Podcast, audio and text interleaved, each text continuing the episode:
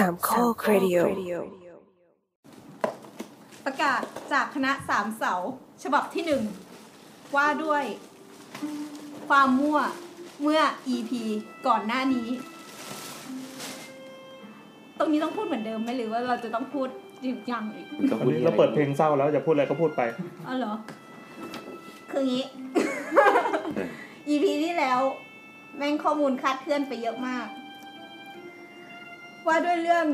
เอ่อพรบพระราชบัญญัติฉบับที่พุทธศักราชสองพันห้าร้อยยี่สิบสอง เออคือข้อมูลเราคลาดเคลื่อนไปเยอะมากเรื่องคำนิยามของประเภทของที่อยู่อาศัยครับอ่ะวันนี้ก็เลยจะมาทำความเข้าใจเพราะว่าไม่อยากโดนปลาหินเออไม่อยากโดนปลาหินนั่นเอง เอาเอาเริ่มแรกเลยก็คือบ้านแถวบ้านแถวจริงๆก็คือคราวที่แล้วเหมือนเราจะรวมบ้านแถวตึกแถวอะไรพวกนี้ไปด้วยแต่บ้านแถวกับตึกแถวเนี่ยมันมีความต่างกันมันคนละอันกันใช่มันคนละอันกันคือตอนแรกอะเวลาเราขอเราขอที่ไฟล์ความหมายตอนนั้นใช่ใช่แล้วทีนี้คือว่าเรามาแบ่งมาแบ่งดีกว่าแบ่งให้ชัดเจนเลยอย่างบ้านแถวตึกแถวอย่างเงี้ยมันเป็นที่อยู่อาศัยนั่นแหละแต่ว่าต้องมีที่ว่างด้านหน้าแล้วก็มีด้านหลังมีรั้วแล้วก็ใช้วัสดุไม่ทนไฟความจับควันก็คือไม่ทนไฟแต่ห้องแถวห้องแถวบ่วะ โอเคห้องแถวห้องแถวเนี่ยจะลักษณะคล้ายกันก็คือสร้างเป็นคูหาเหมือนกันแต่ว่าความต่างก็คือเขาใช้วัสดุทนไฟนั่นเองวัสดุทนไฟไม่ทนไฟต่างไงใช่ทนไฟก็วัสดุที่ไม่ติดไฟแต่ว่าไม่ได้แปลว่า forever นะมันก็อย่างประมาณสองชั่วโมงก็คือผนังก็อิฐฉาบปูนเขามีจะมีค่าความทนไฟของมันอยู่ใช่แต่ถ้าไม่ทนไฟก็คือพวกไม้ยิบซ้ำยิบซ้ำโดนปั๊บสมาร์ทบอร์ดสักพักก็ไปแล้วอะไรอย่างเงี้ยใช่คือติดไฟนั่นเองต่อไปพวกบ้านแฝดบ้านแฝดเนี่ย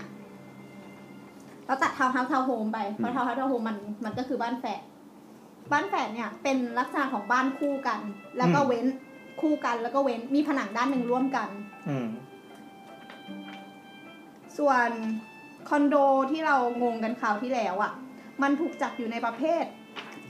อาคารชุดซึ่งอาคารชุดเนี่ยก็เป็นสับเซตของอาคารที่อยู่อาศัยรวมอาคารที่อยู่อาศัยรวมเนี่ยก็จะแบ่งไปแบบอาคารที่เป็นมิกซ์ยูสแบบที่ว่ามีหลายๆฟังก์ชันแล้วก็มีอาศัยมีคอนโดมีออฟฟิศใช่คอนโดนี่เป็นกลิ่งเดียวกับห้างเหรอแต่อาคารชุดก็คือพวกคอนโดซึ่งความแตกต่างกันมันก็คือสามารถแบ่งกรรมสิทธิ์ความเป็นเจ้าของกับเจ้าของเดียวก็คือพวกอพาร์ตเมนต์ให้เช่าอืมอ๋อเข้าใจละทั้งหมดเป็นนิยามในกรอบของกฎหมายใช่ไหมใช่กฎหมายที่ชื่อกฎหมายเป็นพระราชบัญญัติใช่เป็นพระราชบัญญัติซึ่งมันมันมันทำให้เราสับสนเพราะว่าความที่ว่าเราจะต้องชื่อพรบอะไรอ่ะเผื่อไปค้นต่อชื่ออะไรพระราชบัญญัติพระราชบัญญัติอะไรวะควบคุมอาคารเออควบคุมอาคารควบคุมอาคารอืมพ.ศ.สองห้าเราใช้ตัวสองสอง สองห้า สองสองเป็นตัวยืนพื้นแล้วก็ตัวอื่นๆที่เป็นปีต่างๆมาเป็นส่วนขยายของบางมาตราเหตุผลที่เราเอาเรื่องเรื่องการ define ความหมายในเชิงกฎหมายมามาอธิบายเพื่อที่ต่อไปถ้าเกิดว่าเรามีการพูดถึงอะไรเงี้ยจะได้จะได้เข้าใจถูกว่าเรามั่วไม่ใช่ไม่ใช่ ว่าว่าขอบเขตครอบคลุมมันแค่ไหนไงใช่เช่นเราจะไปอยู่ห้องแถวหรืออยู่คอนโดเนี่ยจะได้รู้อ๋อไอคอนโดเนี่ยแปลว่าอะไรกฎหมายของเขาจะต้องใช้ตัวไหนต่างพวกนี้มันจะมันจะช่วยในการแบบยื่นขอยื่นขออนุญาตหรือว่าการยื่นขอก่อสร้างพวกนี้มันแตกต่างกันโอเคแต่ทั้งหมดนี้ก็เป็นช่วงอะไรนะสารภาพบาปช่วงสารภาพบาปจากน้ำนะครับจริงๆอมต้องเป็นคนรับผิดชอบใช่จะอมบูชายันปลาหินไปไหมโอเคอ่ะโอเคดนตรีแม่เฮ้ยเราให้ห้านาทีตอนนี้เราสารภาพบาปไปสี่นาทีครึ่งเองไม่เก่งว่ะถือว่าเร็วนะครับแต่เมื่อกี้พูดดีไหมให้พี่โอมได้ได้ถือว่ารอดแล้วครับงงไหมไม่เป็นไรมึงไม่โดนปลาหินแล้วต่อไปก็จะเป็นการเข้าสู่รายการปกติของเรานะครับกูจะปิดใช่ไหมเหมือนแบบเหมือนกูปฏิญาณตนกับพระเจ้าแล้วว่ากูจะไม่ทำบาปแล้วกูกำลังจะฆ่าคน แดงๆไปเงยเยอะแต่อันนี้ให้น้ำสองชิ้นเพราะน้ำทำไมมันทำไมมันเยิ้มขนาดนี้เนี่ยโอ้ไม่เป็นชิ้นเลยแกจังพี่ทิ้งอันนั้นไว้ยังไม่ออกเพราะนั่นเราย้ายมาชิ้นนี้อยู่นี่คือเราเริ่มจัดรายการไปกินไปแล้วใช่ไหมใช่เข้าสู่วงจรอุบาทแล้วครับเป็นนิชชนแดกไม่อยากเป็นสวัสดีครับสวัสดีครับสวัสดีค่ะเย้สวัสดีค่ะสวัสดีครับครบห้าคนแล้วเราไม่บอกชื่อด้วยครับผมโบ๊ทครับครับแอนครับโอมครับน้ำค่ะแนทค่ะอันนี้คือพูดไปแล้วก็เคี้ยวไปนะครับดูเป็นการเสียมระยะต่อผู้ฟังแต่ก็โอเคเพราะพิซซ่ามันอร่อยวันนี้วันที่เท่าไหร่เราอัดรายการกันวันที่สิบพฤษภาเนาะแต่จะไปออกอากาศวันไหนอ่ะวันที่ออกอากาศวันที่สิบสามอันนี้เป็น อี พี ที่สิบสองนะครับอืมใช่เป็นเป็นซีรีส์ต่อเนื่องว่าด้วยเรื่องการอยากมีบ้านแล้วกันเฮ้ยกูกลัวเมื่อกี้กูพูดผิดว่ะไม่เป็นไรถูกแล้วน้ำถึงกับเสียเซลล์นะครับพ่อมีคอมเมนต์จริงๆเราโอเคนะครับเราชอบเวลามีผู้ฟังคอมเมนต์มาว่าเอ้ยตรงนั้นมีการผิดมีการคาดเคลื่อนอย่างเงี้ยแล้วก็แก้ไขมาเสียดายที่ระบบของพอดแคสต์มันไม่สามารถกดเข้าไปอีดิทตรงนั้นได้เพราะปล่อยแล้วก็คือปล่อยเลยน้ำก็เลยพูดผิดไปอย่างนั้นตลอดการคนพยายามจะเป็นตาบาปเป็นตาบาปกับชีวิตไปตลอดนะเว้ยจนลูกโตก็ยังอยู่นะเว้ยดีนะหน้าด้านทนได้ไม่มันจะอยู่จนเตาขาวจริงนี่กำลังแย่พิซซ่าให้มันกินอยู่ขออภัยสำหรับ อี พี นี้นะครับจะเป็นซีรีส์ต่อเนื่องเรื่องบ้านนะครับจาก อี พี ที่สิบเอ็ดที่ว่ากันด้วยบ้านบ้านบ้านบ้านบ้านก็เป็นการนิยามความหมายของคำว่าบ้านส่วน อี พี นี้เราจะมาเข้าเรื่องที่เพราะคือไอ้ตัวบ้านเนี่ยจะว่ากันไปมันเป็นมันเป็นหนึ่งในวิชาหลักหนึ่งในหน้าที่รับผิดชอบหลักของวงการสถาปนิกเลยเช่นมีคนบอกเฮ้ยสถาปนิกทำอะไรออกแบบบ้านเออเนี่ยจะเป็นเป็นความเข้าใจเลยว่าอ๋อสถาปนิกแปลว่าออกแบบบ้านจริงๆแล้วก็ทำอย่างอื่นมากมายเนาะแต่ตัวบ้านเนี่ยมันมีประเด็นที่น่าสนใจยิบย่อยแตกหน่อมาได้หลากหลายหากินกันได้นานๆเลยนะครับกับรายการสาวๆแล้วเนี่ยดังนั้นเราจะมาค่อยๆพูดจากภาพกว้างเข้ามาจาก อี พี ที่แล้วคราวนี้เราจะมาเจาะจงแล้วว่า อี พี ที่สองจะเป็นเรื่องการ how to ซื้อบ้าน how to ซื้อบ้านเลยเหรอใช่อ๋อนี่จะซื้อบ้านก่อนเนาะใช่เราจะซื้อบ้านก่อนแล้วเดี๋ยว อี พี หน้าเราจะเป็น how to สร้างบ้าน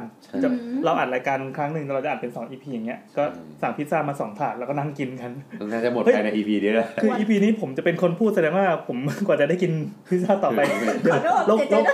รากดพอดได้ไหมเรากินกันให้เสร็จก่อนไม่พี่คือพูดเสร็จสลัดเดี๋ยวตั้งลูกสาวรีให้เลยเนี่ยอะไรวะโอเคเรามาเข้าสู่เรื่องการซื้อบ้านนะครับเนื่องจากเราหันไปดูแล้วเหล่าสถาปนิกและแขกรับเชิญที่นั่งอยู่ข้างหลังก็น่าจะยังไม่ค่อยได้ซื้อบ้านกันเท่าไหร่ก็มีมีเรามีโบสซื้อคอนโดอ่าโบสซื้อคอนโดใช่มีนัดซื้อบ้านบ้างไหมมีผู้ชายซื้อบ้านให้ยังมีคนซื้อบ้านให้มีแต่คอนโดมีคนซื้อคอนโดให้เหรอซื้อพี่แอนเดี๋ยวเดี๋ยวเดี๋ยวเดี๋ยวโอมครับตอนนี้อยู่อะไรกันอ่ะฮะอยู่อะไรอยู่คอนโดครับอยู่คอนโดคอนโดเช่าอ๋อเป็นเช่านี่ก็เช่าเหมือนกันเช่าเฮ้ยคอนโดมันต่างจากหอป่าววะนี่มันดีกว่าจริงๆถ้ามันเช่ามันก็คล้ายๆหอภาษาเล่นๆก็คือเรียกอยู่หออะไรเงี้ยนะอืมแต่เราอยากดูหรูไงเราก็เลยเรียกคอนโดแล้วกันเก๋เยอะเลยแต่เช่าส่วนนั้นนี่อยู่อยู่บ้านแต่ว่าเคยเคยอยู่คอนโดแบบซื้อขาดแต่ขายไปแล้วอ๋อแล้วก็ย้ายมาอยู่เป็นบ้านบ้านเดี่ยวแล้วตอนนั้นคือใครซื้อขาดให้น้ำพ่อน้ำพ่ออะไรบ้านบ้านที่อยู่ปัจจุบันน่ะเขาเขาก็คือเวลาเขียนที่อยู่มันก็เขียนว่าหมู่บ้านแต่จริงๆตอนขายเขาบอกว่าเป็นแค่แบบบ้านเพราะว่ามันไม่มีสระว่ายน้ำไม่มีมันไม่มีส่วนกลางเอออะไรอย่างงี้อ๋อขายแล้วก็ขาดไปเลยใช่ป่ะหน้าบ้านก็เป็นถนนของกทมไม่มีน่าสนใจน่าพูดมากเลยไม่เพราะว่ามันมันใช้วิธีคิดคิดกฎหมายคนละแบบกันถ้าเป็นหมู่บ้านน่ะกับเป็นบ้านที่แบบมันคือเราอะเคยไปเจอบางโครงการที่เขาแบบใช้วิธีเนี้ยซอยโฉนดแบ่งทำไมต้องทำเสียงเซ็กซี่อ๋อเอออันนี้ต้องเล่าก่อนว่าวันอาทิตย์ไปกินเบียร์เมามาที่อาณาไม่ได้น่าสงสารอะไรเลยไม่ใช่ป่วยเลยบอกได้สิว่าเบียร์ฟรีเออเบียร์ฟรีที่อาณาครับไม่ยั้งเลยกินน่าจะเกินสิบกว่าแก้วแล้วก็อ้วกแล้วแบบไม่เล่าละ เอียดเนาะไม่คือไม่ได้กินข้าวเย็นอ่ะอ้วกแล้วมันก็มีแต่น้ำย่อยมาเนี่ยก็เลยเสียงมันอย่างนี้เลยเนี่ยแม่งฮาร์ดคอร์ทั้งจริงไม่ได้มีความน่าสงสารอะไรเลยคิดว่าแบบโอ้สุขภาพไม่ดีแย่ทำงานอะไรไม่ใช่เราแขวนไว้ใต้โต๊ะดาบอีกมั้ยอะไรเมื่อกี้เรื่องบ้านใช่มั้ยอะไรไงต่อไงต่อก็เหมือนมันมันเป็นเทคนิคการขายคือเขาเรียกไงเนี่ยเป็นการเลี่ยงกฎหมายอ่ะแต่จริงๆมันผิดกฎหมายนะคือความจริงมันผิดกฎหมายแต่ว่าคือเราไม่แน่ใจว่าจริงๆแล้วคือมันจะต้องแบบเช่นอันนี้ไม่ไม่แน่ใจมันทำนานแล้วแหละแต่ว่าเหมือนคล้ายๆว่าสมมติว่าพี่เป็นหมู่บ้านนะเลยถ้าพี่จะทำเป็นหมู่บ้านอ่ะคือพี่เป็นเจ้าของกรรมสิทธิ์ทางชุดใช่ป่ะใช่ๆกรรมสิทธิ์ที่ดินทางชุดแล้วพี่ก็ทำไปในหมู่บ้านมันจะใช้กฎหมายชุดฉบับนึงเพื่อเพื่อเป็นหมู่บ้านต้องมีพื้นที่ส่วนกลางมีส่วนเก็บน้ำใช่ใช่มันมีกฎหมายครอบคลุมเออส่วนบำบัดน้ำเสียอะไรเรื่องหมู่บ้านจัดสรรอะไรอย่างเงี้ยใช่ซึ่งซึ่งมันทำให้เจ้าของการต้องเสียพื้นที่ตรงนี้เยอะอ๋อแต่นี่เหมือนกับเขาเป็นคำโฆษณาว่าเราขายเป็นหมู่บ้านแต่จริงๆแล้วก็คือการทำบ้านเป็นหลังเพื่อขายซึ่งถ้าเป็นบ้านเนี่ยมันจะมีกฎเช่นไม่ได้แบบแบบต้องเป็นกรรมสิทธิ์แยกภายในกี่ปีอะไรเงี้ยเช่นสมมติแบ่งโฉนดภายในสองปีอ๋อยังไม่ได้อะไรเงี้ยจะมีอะไรประมาณเนี้ยแต่ว่าอันนี้ต้องบอกว่าไม่ชัวร์เพราะว่าตอนนั้นเนี่ย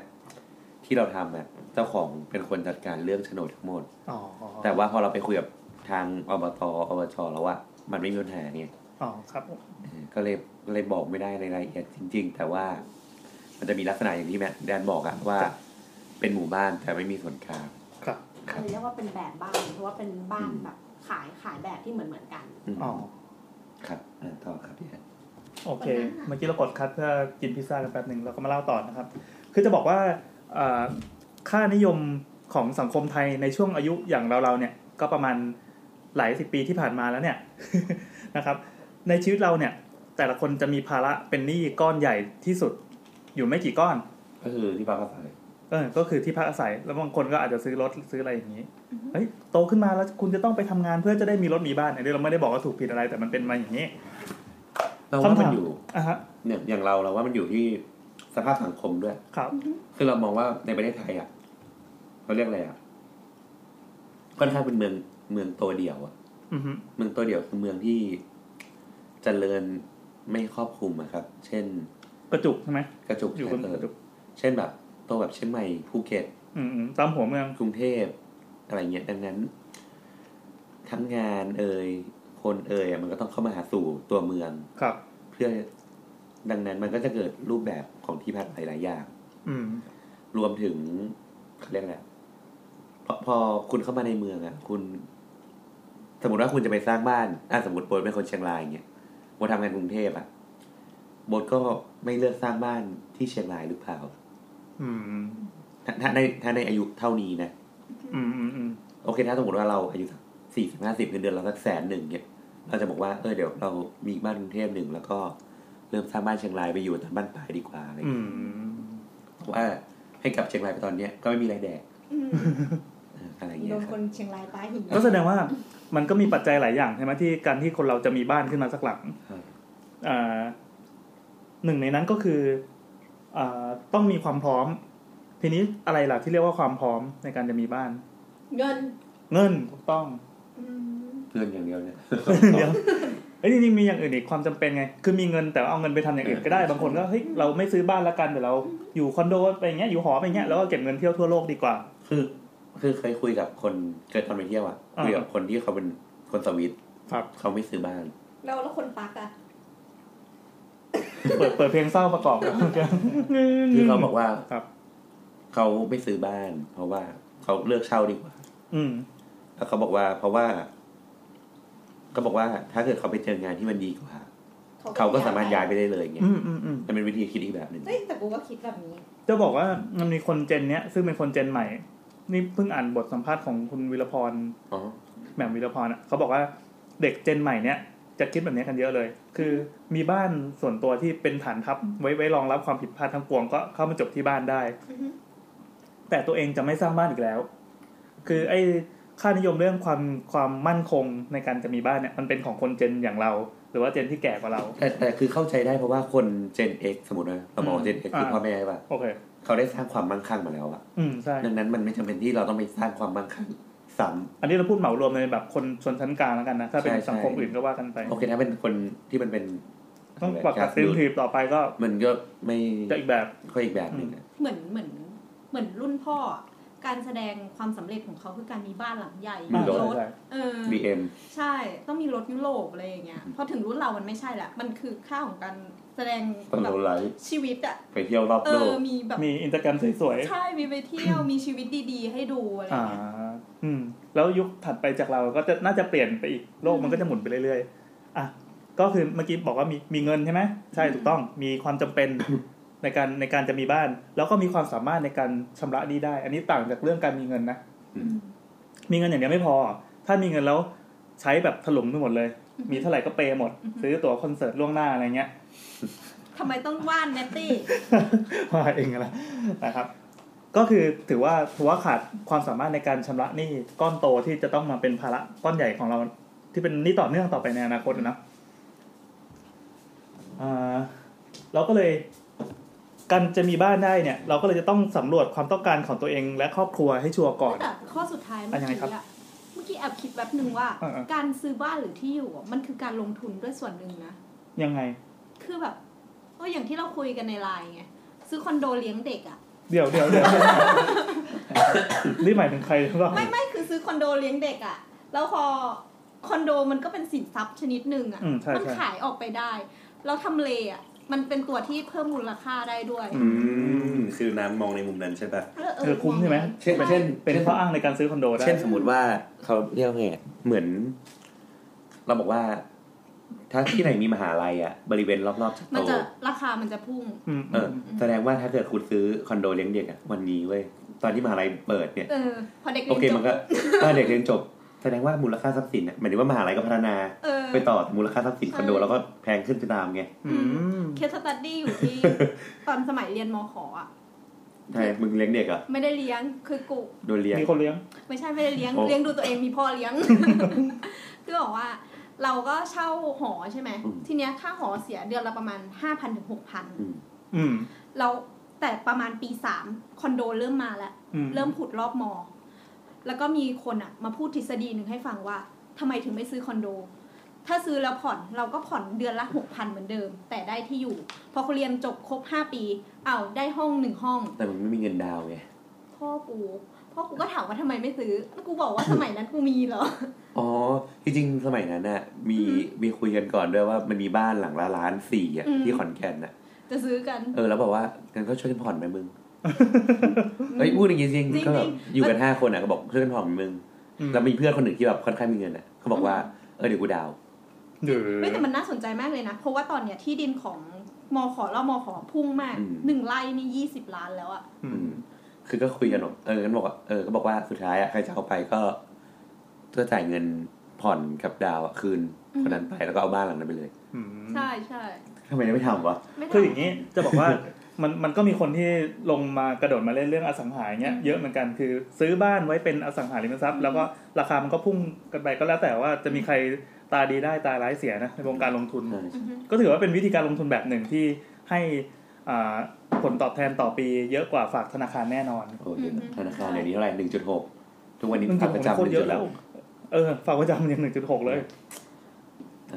แต่เราจะไม่ไปแตะเรื่องการลงทุนมากเราจะแตะเรื่องการซื้อมาเพื่ออยู่อาศัยมากกว่าอ่าเราเข้าเรื่องเลยละกันว่าการที่เราจะมีบ้านได้เนี่ยก่อนอื่นเราจะต้องสำรวจความต้องการของตัวเองแล้วก็ครอบครัวก่อนว่าเฮ้ยตกลงเราอยากจะมีบ้านจริงป่าววะมีทำไมเออมีทำไมอ่ะแล้วบ้านในฝันของเราเนี่ยเป็นยังไงในฐานะเราเป็นผู้อยู่อาศัยใช่ป่ะเราไม่ได้มีความรู้เรื่องสถาปัตย์ใดๆบ้านในฝันของเราเป็นยังไงอันนี้พอดีตัวเองมีประสบการณ์ตรงเพราะว่าตอนนี้กำลังสร้างบ้านอยู่เดือนหน้าบ้านบ้านน่าจะใกล้เสร็จแล้วที่มีไม้ผีสิงนะพี่เป็นแบบแผ่นไม้เก่าแค่นั้นเฉยๆก็แผ่นไม้เก่าที่ตัวดีประมาณน่ะแล้วคือมีบ้านของตัวเองหลังหนึ่งแล้วก็มีบ้านของน้องเมียผู้ชายผู้ชายเขาก็อยู่บ้านอยู่ข้างๆอยู่ติดกันดังนั้นเราก็เลยจะเห็นคือเขาเขาจบวิศวะมาแต่เขาทำงานเป็นวิศวกรอะไรเงี้ยดังนั้นวิธีคิดเขาก็เลยก็เลยจะน่าสนใจว่าเฮ้ยคนที่แม่ง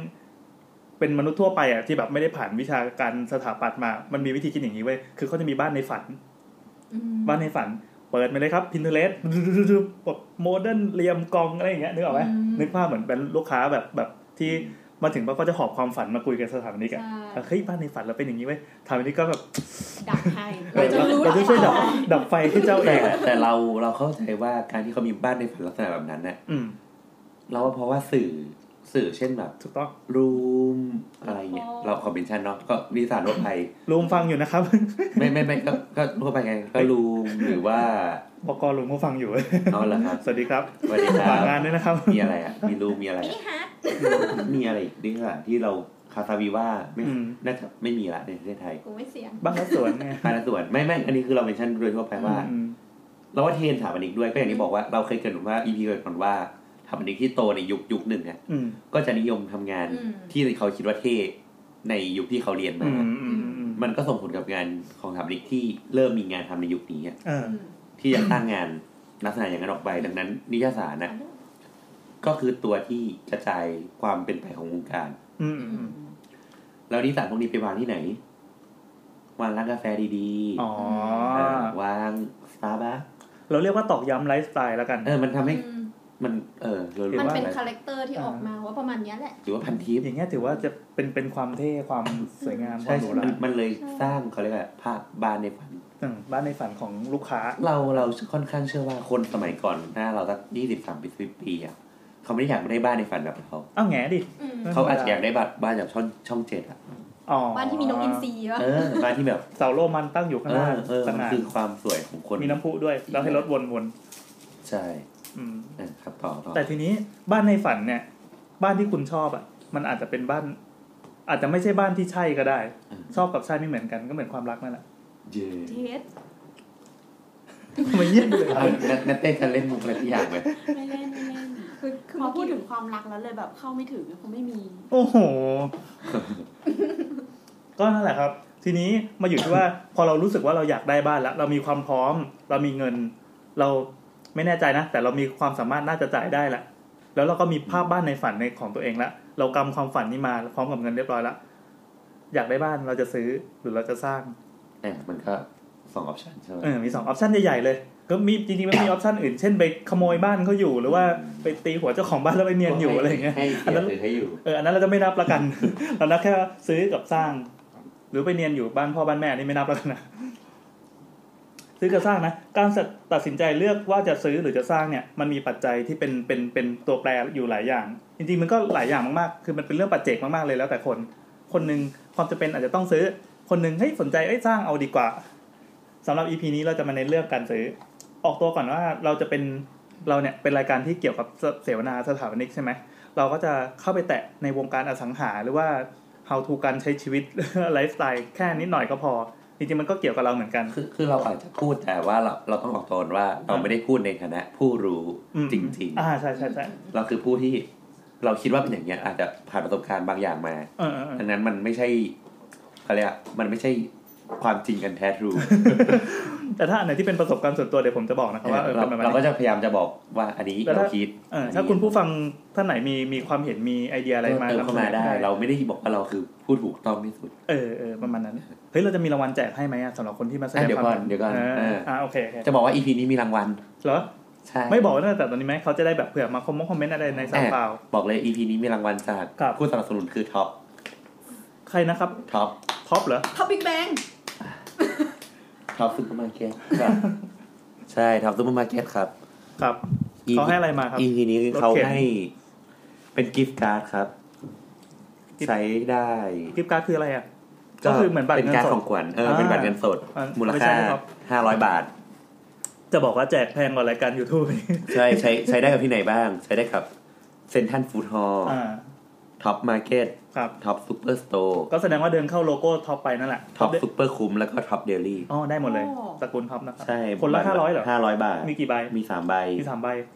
ใช่เอาเป็นว่าใครไปรับรายที่ร้านนารินฟ้าใครที่เดี๋ยวดิ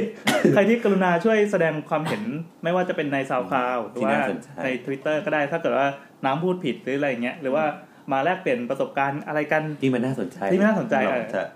เออ ต้องกดไลค์กดแชร์กดไลค์กดแชร์กด follow ตอนสบายเราสบายเราเราไม่ได้ซีเรียสเราไม่ได้เป็นรายการที่แบบอยากได้ไม่ได้ไม่ได้แต่เราให้รางวัลจริงมั้ยให้รางวัลจริงโอเคครับมีสามใบครับเออสามใบเนาะก็เดี๋ยวกติกาก็อย่างที่บอกเนาะประมาณนี้ง่ายๆแต่ว่าจะเป็นเลือกเดี๋ยวบอกอีกทีจะเป็นใน Twitter หรือเป็นใน SoundCloud ก็ได้ก็คอมเมนต์มาเลยได้ตั้งแต่วินาทีนี้เป็นต้นไปกลับมาถึงเรื่องบ้านคือในมุมของเราแล้วท่านๆเนี่ยหมายถึงในมุมของลูกค้าในมุมของประชาชนทั่วไปเนี่ยการซื้อบ้านสักหลังไม่ว่าจะซื้อหรือจะสร้างเนี่ยเรามองว่ามันเป็นมันเป็นเรื่องเดียวกันในขณะที่ถ้าเป็นฝั่งสถาปนิกเนี่ยเขาจะอ๋อแบบเราเราเป็นผู้สันทัดเรื่องการสร้างส่วนการอสังหาก็จะเป็นอีกวงการหนึ่งที่ไม่สถาปนิกเป็นเป็นหนึ่งในแขนขาประมาณนั้นนะสำหรับการซื้อบ้านเนี่ยเราจะมาบอกเล่าข้อมูลผ่านประสบการณ์แล้วก็ชี้แหล่งข้อมูลให้ฟังตอนท้ายๆนะถ้าเกิดว่าใครขี้เกียจฟังเราเราพร่ำยาวๆก็เลื่อนไปตอนท้ายสุดเลยก็ได้ปัจจัยในปัจจัยในการพิจารณาในการซื้อบ้านจัดสรรในโครงการคือการซื้อบ้านอย่างที่ว่ามันจะมีหลายอย่างไม่ว่าจะเป็นซื้อบ้านมือสองที่เขามีขายขายอยู่แล้วมีเจ้าของเดิมแล้วก็เขาผูกคอตายเขาไปซื้อต่อ ไม่ใช่เขาบางทีเขาเขาไม่อยู่แล้วแล้วก็เราไปซื้อต่อหรือว่าซื้อบ้านที่เขาปั้นมาโดยเฉพาะเพื่อให้เราเข้าไปซื้อต่อซึ่งในกฎหมายที่เขาเขาครอบคลุมแล้วก็เราก็น่าจะเห็นได้ทั่วไปเลยเนี่ยก็คือเป็นบ้านจัดสรรหรือเป็นคอนโดเลือกเอ่อแบบบ้านที่เขามีขายกันโดยทั่วไปนะครับก็มีบ้านเดี่ยวบ้านแฝดทาวน์เฮ้าส์ทาวน์โฮมทาวน์เฮ้าส์ทาวน์โฮมคืออย่างเดียวกันใช่ไหมตลกน้ำใช่ใช่ทาวน์เฮ้าส์ทาวน์โฮมทาวน์เฮ้าส์ทาวน์โฮมแล้วก็เป็นคอนโดที่ฮิตๆเอาเราที่ฮิตๆตำตำอยู่ในเมืองแล้วกันนะถ้าเป็นรอบนอกก็ก็แล้วแต่ว่าเขาจะทำอะไรกันมันคอนโดมันก็จะเขาเรียกว่าจุดขายแต่ละจุดก็ต่างกันออกไปอ่าใช่ใช่ใช่ใช่ถ้าเป็นแบบยกตัวอย่างไหมอ่ายกตัวอย่างเช่นอย่าง ไอ ดี โอ อย่างเงี้ย ไอ ดี โอ ก็จะขายเลยบอกว่าคอนเซ็ปต์อยู่ใกล้รถไฟฟ้าอยู่ใกล้การเดินทางที่เป็นขนส่งมวลชนแล้วก็อะไรดีอ่ะแต่ว่าห้องอาจจะเล็กหน่อยนะแต่ราคาก็จับถึงอาจจะสักสองล้านอะไรเงี้ยสองล้านต้นๆถึงสามเหมือนสองล้านนี่คือแถวไหนก็ติดรถไฟฟ้าเลยแต่ห้องมันอาจจะแบบห้องเล็กอะห้องยี่สิบเจ็ดตารางเมตรพญาไทเลยเหรอไม่ไม่หลายไม่แน่ใจพารามเก้านี่ก็มีไอเดียวก็ห้องประมาณ ยี่สิบเอ็ดจุดห้า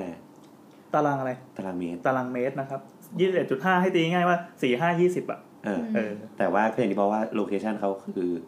เข้าใจว่าโลเคชั่นดีมากระดับเทพอาจจะเดินไปรถไฟฟ้าสี่ร้อยเมตรหกร้อยเมตรหนึ่งร้อยเมตรอะไรอย่างเงี้ยก็เขาเรียกอะไรอ่ะก็ราคาที่คนเริ่มต้นทำงานอย่างถึงหรือว่าลุมพินีอ่าลุมพินีก็จะเป็นระดับล่างๆหน่อยไม่ใช่ละก็อาจจะแบบกลางลงกลางค่อนล่างนิดนึงอะไรเงี้ยก็อาจจะห้องดีหน่อยแต่ว่ายูนิตเยอะแล้วก็ส่วนกลางหมายถึงว่ามันก็เป็นชุมชนขนาดใหญ่มากๆอะไรเงี้ยมันก็จะไม่ได้ตอบไลฟ์สไตล์แบบไอเดียลอะไรอย่างเงี้ยอ๋ออันนี้เป็นคอนโดแล้วถ้าเป็นถ้าเป็นพวกบ้านเดี่ยวทาวน์โฮมท้อน่าจะใกล้เคียงกันนะความหมายนั้นมันก็มีหลายแบบครับเช่นเหมือนว่าแบรนด์แบบเช่นแบรนด์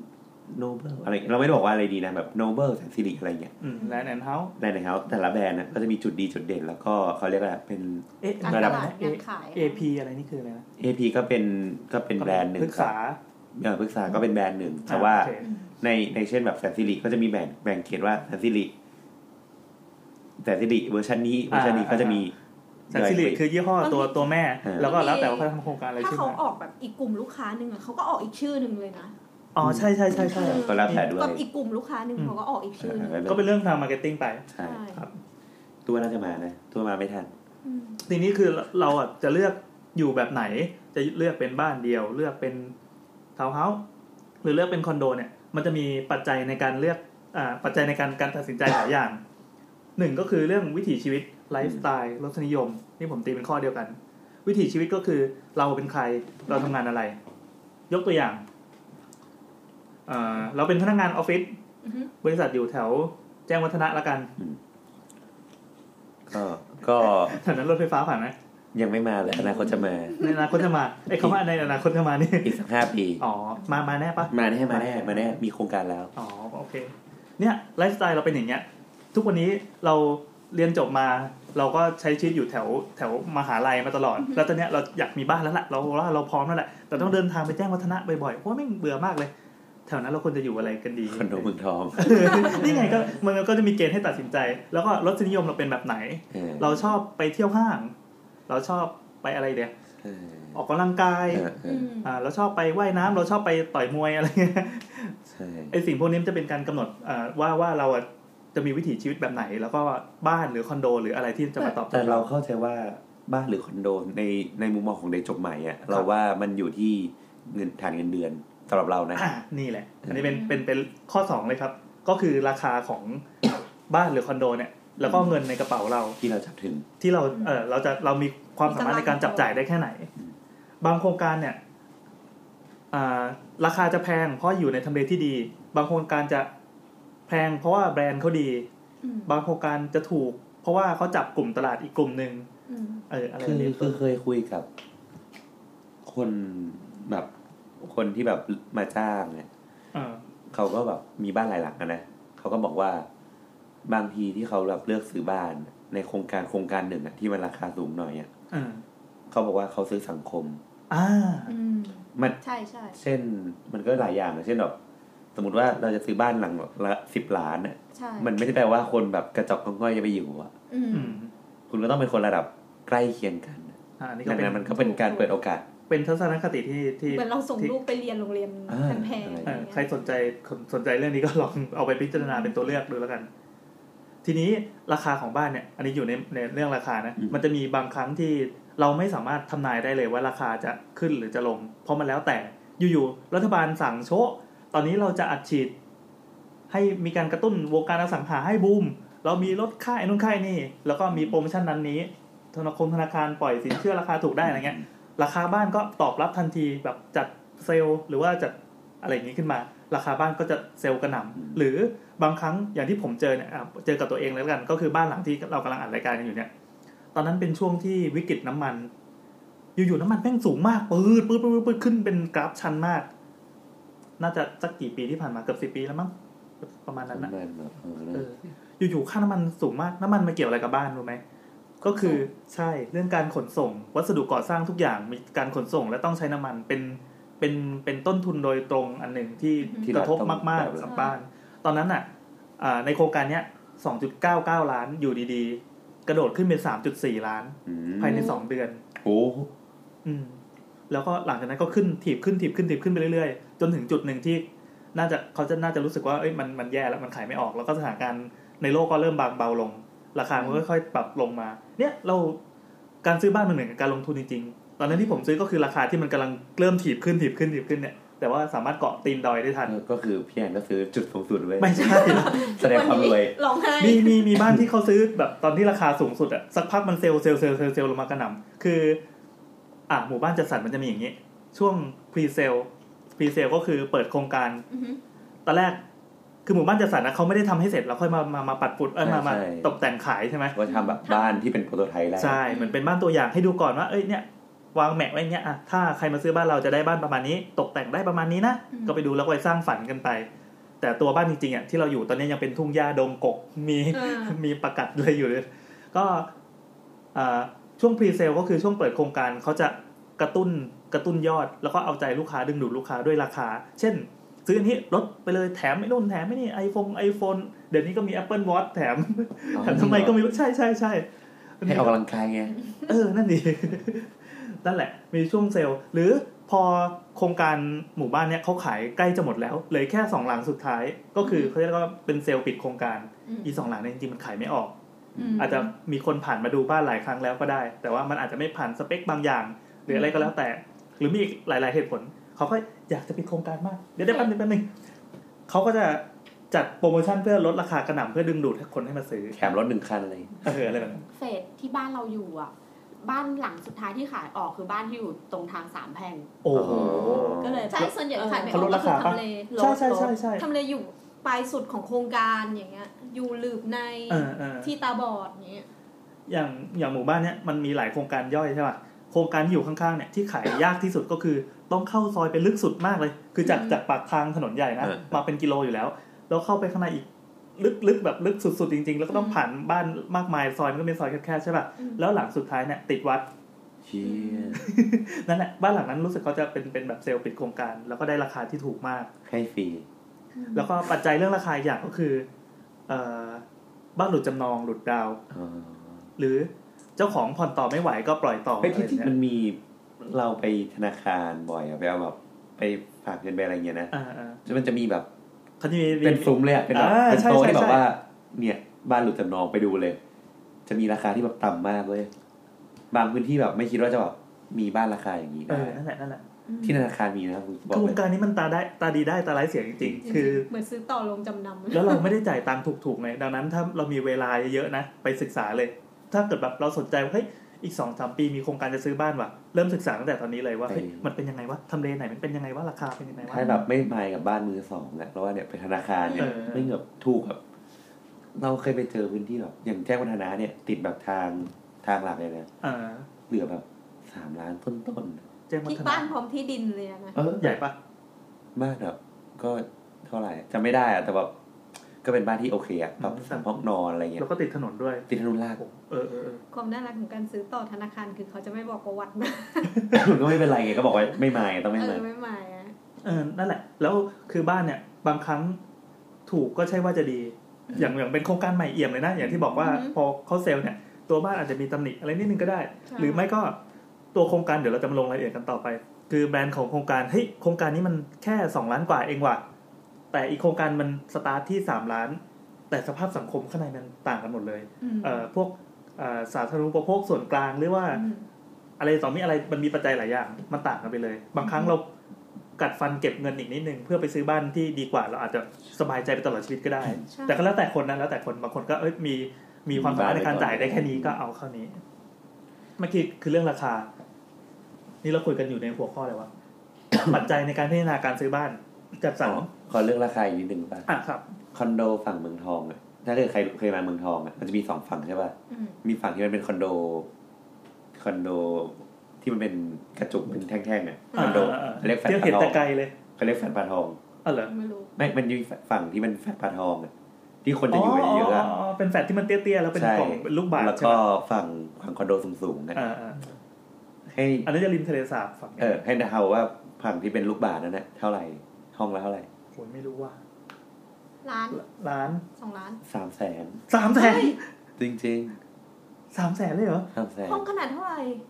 สามสิบสองประมาณแต่แต่อย่างอย่างเราอะถามว่าเราอะก็ไม่กล้าไปอยู่ถ้าเป็นเราอะเราถือว่าคนมันเยอะแล้วเราก็รู้สึกว่ามันไม่ปลอดภัยสำหรับเราอะไรอย่างเงี้ยมันมันเราไม่รู้ว่าคนแบบไหนอยู่กันจริงมันก็ไม่ตอบโจทย์ไลฟ์สไตล์แบบเราอาจจะไม่ตอบโจทย์ไลฟ์สไตล์เราที่แบบมีของมีของมีค่าบ้างก็เคยผ่านไปบ่อยๆขี่จักรยานผ่านแถวนั้นบ่อยๆไงโอ้โหแน่นมากจอดรถซ้อนกันสองคันสามคันแบบถ้าเกิดว่าห้องห้องที่มันหันเข้าหาในคอร์ดอ่ะคือสามแสนคอร์ดก็คือตัวอาคารจะเป็นสี่เหลี่ยมล้อมใช่ไหมแล้วหันเข้าข้างในเป็นเป็นเป็นเวิร์กเวิร์กข้างในอ่ะคือสามแสนตัวที่หันข้างนอกอ่ะคือสี่แสนโอ้โหเพิ่มมาอีกแค่แสนเดียวอ่ะใช่บางทีถ้าได้ สามแสนห้าหมื่น ก็ยังได้เลยโอ้โหเออคือมันถูกมั้ยเออโอเคต่อครับ เราเราพอดีไม่ได้ทำอ่ะอีกปัจจัยหนึ่งก็คือเรื่องทำเลที่ตั้งที่ตั้งของโครงการผังเมืองการคมนาคมอะไรแบบเนี้ยว่าแถวนั้นน่ะมันจะเจริญหรือไม่เจริญแผนการอนาคตอะไรอย่างเงี้ยเหมือนเช่นรัฐมีโครงการว่ารถไฟฟ้าไปตรงนี้แน่นอนที่ก็ปูผมขึ้นเลยบางครั้งแค่มีข่าวหลุดออกมาเว้ยแป๊บเดียวขึ้นแล้วปุ๊บขึ้นก่อนเลยแล้วคำโฆษณาชวนเชื่อก็คือบอกว่าตอนเนี้ยรถไฟฟ้าใช่สีชมพูและสีเทาเดี๋ยวนะเดี๋ยวถ้ามันมีสองสีนี่เลยเออรู้ข่าวสีชมพูแต่สีเทามาปีไหนวะอย่างเงี้ยแต่เขาเอามาใช้หากินเรียบร้อยแล้วใช่เขาก็มีการการสะกิดเตือนกันนิดนึงจากพวกวงการสังหาเขาบอกว่าเราซื้อวันนี้ใช้วันนี้คือซื้อบ้านวันนี้แล้วเราอยู่วันนี้อย่างมากก็อยู่ปีหน้าบางครั้งโครงการที่เป็นแผนแผนที่ยังไม่เห็นเป็นรูปธรรมนะเป็นแค่โครงการว่าที่ของรัฐบาลเนี่ยมันอาจจะมีการเปลี่ยนขั้วก็ได้เมื่อเมื่อขั้วอำนาจของรัฐบาลเขาเปลี่ยนซึ่งเกิดมาแล้วหลายครั้งแล้วเออไม่ใช่ว่าไม่เคยเกิดบางครั้งที่เขาบอกว่าเอ้ยมีมอเตอร์เวย์มีอะไรตัดผ่านอันนี้เราพูดเผื่อต่างจังหวัดเลยแล้วกันที่ตรงนี้ราคาขึ้นแน่นอนวกแบบเสียนาสังหาพอปั่นปั่นปั่นกันใหญ่ที่ดินแม่งขึ้นกระฉูดกระฉาดเหงาดิสุดท้ายครับเป็นไงล่ะเออมีหมาเดินอยู่สามตัว อะไรอย่างนี้เป็นต้นคือความเจริญหรือไม่เจริญของของแหล่งของทำเลนั้นก็มีผลมีผลอย่างเช่นบางครั้งผังเมืองโซนนั้นน่ะมันก็มีหมู่บ้านหนึ่งนะเราไม่เอ่ยชื่อแล้วกันผังเมืองย่านนั้นน่ะเป็นย่านโรงงานย่านอุตสาหกรรมโรงงานเต็มหมดเสียงดังมีควันมีอะไรแล้วเขาไปสร้างบ้านจัดสรรตรงนั้นคือ developer ไม่รู้ทำไงนะเอาบ้านจัดสรรไปลงตรงนั้นลูกบ้านโวยกันตลอดเวลาเพราะว่าอยู่ในหมู่บ้านมีแต่ความเขม่าควันคืออยู่กันนอกบ้านไม่ได้จะต้องอยู่บ้านแล้วก็ปิดแอร์เฮ้ยนี่มันเป็นนรกของการอยู่เลยนะคือเราจะต้องต้องกำภาระเนี่ยไปตลอดชีวิตผ่อนก็ยังผ่อนไม่หมดแล้วโอ้โหฝุ่นแม่งตลอดตลอดตลอดอย่างเงี้ยใช่เคยเคยอ่านเคสหนึ่งที่ว่าซื้อคอนโดแล้วส่วนกลางมันจะมีเรื่องของนิติบุคคลน่ะอ่าอ่านิติบุคคลดูแลแค่ปีสองปีแล้วก็หายไปเลยโอ้โหเออเออเออแต่เนี้ยเราไม่รู้แต่เราอะเคยไปทำรีโนเวทบ้านที่แบบแถวสมุทรปราการน่ะแบบขับเฮาอะทิ้งล้างแบบเป็นแบบเจอบ่อยมีเยอะมีเยอะเยอะแบบเขาบอกว่าแต่มันก็หลายอย่างเหมือนว่าพอจ่ายไปสักพักอะเขาเรียกค่าส่วนกลางที่ตกลงไปแต่แรกอะมันไม่ซัพพอร์ตกับการการต้องจ้างนิติแล้วอะแล้วพอไปขอขึ้นนะทุกคนก็ไม่ยินดีจะขึ้นดังนั้นก็ระเบิดตูมหายไปเลยก็เป็นเทียบเทียบให้แบบเด็กๆไปไม่รู้มั่วสุมกันอะชอบฟังเสียงโบยเวลาเสียงแหบมันสนุกดิ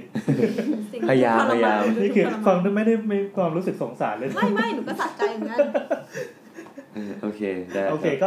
ทำในอ่างต่อเคยเคยเข้าไปในหมู่บ้านนึงเหมือนกันที่บอกว่าพื้นที่ส่วนกลางเป็นสระว่ายน้ำแล้วสระแบบเขียวเลยแต่บ้านอ่ะบ้านแม่งหรูมากอ่ะแต่สระแบบส่วนกลางเขาโดนทิ้งอ่ะแต่มันเป็นหมู่บ้านคนมีเงินไงทุกคนก็ตกแต่งบ้านตัวเองเต็มที่อ่ะแต่แบบไม่ส่วนกลางล้างไปแล้วอันนี้เข้าใจเดี๋ยวว่ากันต่อมีเรื่องนี้ด้วยเอ่อทำเลใช่ไหมมีมีอะไรที่เป็นประเด็นเกี่ยวกับทำเลอีกอย่างที่บอกว่ามีรถไฟฟ้าใช่ไหมการมีรถไฟฟ้านี่มันเทพมากเลยใช่ไหมถึงขั้นเอาเอาเผื่อผู้ฟังต่างจังหวัดจะไม่เก็ตนะครับไอ้คนกรุงเทพเนี่ยมันเป็นชีวิตที่น่าสงสารสุดๆเลยใช่คือไม่ถ้าไม่มีรถไฟฟ้าเนี่ยคือที่เหลือเราพูดได้เต็มปากคำว่ามันเหี้ยหมดเลย เราอยู่นอกเขตรถไฟฟ้าอย่างตอนเนี้ยบ้านที่นั่งอยู่ตรงเนี้ยมันอยู่ไกลจากเขตรถไฟฟ้าเวลาเขาจะนัดคุยงานเขาจะทำอะไรเขามีงานมีอะไรขายที่ไหนเอ้ยมีมีอีเวนต์มีอะไรเงี้ยเออเขาจะนัดกันที่ห้างใจกลางเมืองซึ่งเราตอนเนี้ยอยู่หมู่บ้านที่มัน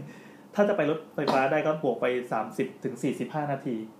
ซึ่งยี่สิบกิโลอันนี้คือรถไม่ติดถ้ารถติดก็ยิ่งกว่านี้อีกซึ่งจะว่าไปมันก็เหมือนกับถูกเตะออกจากจากจากระบบคมนาคมออกจากใยแมงมุมของกรุงเทพไปแล้วอ่ะแต่จริงรถไฟฟ้ามันไม่ได้แก้ปัญหารถติดอย่างเดียวคือเหมือนแบบถ้าอย่างบ้านอยู่ตรงเนี้ยรถไฟฟ้ามาไม่ถึงใช่ไหมถ้านัดกันในเมืองอ่ะ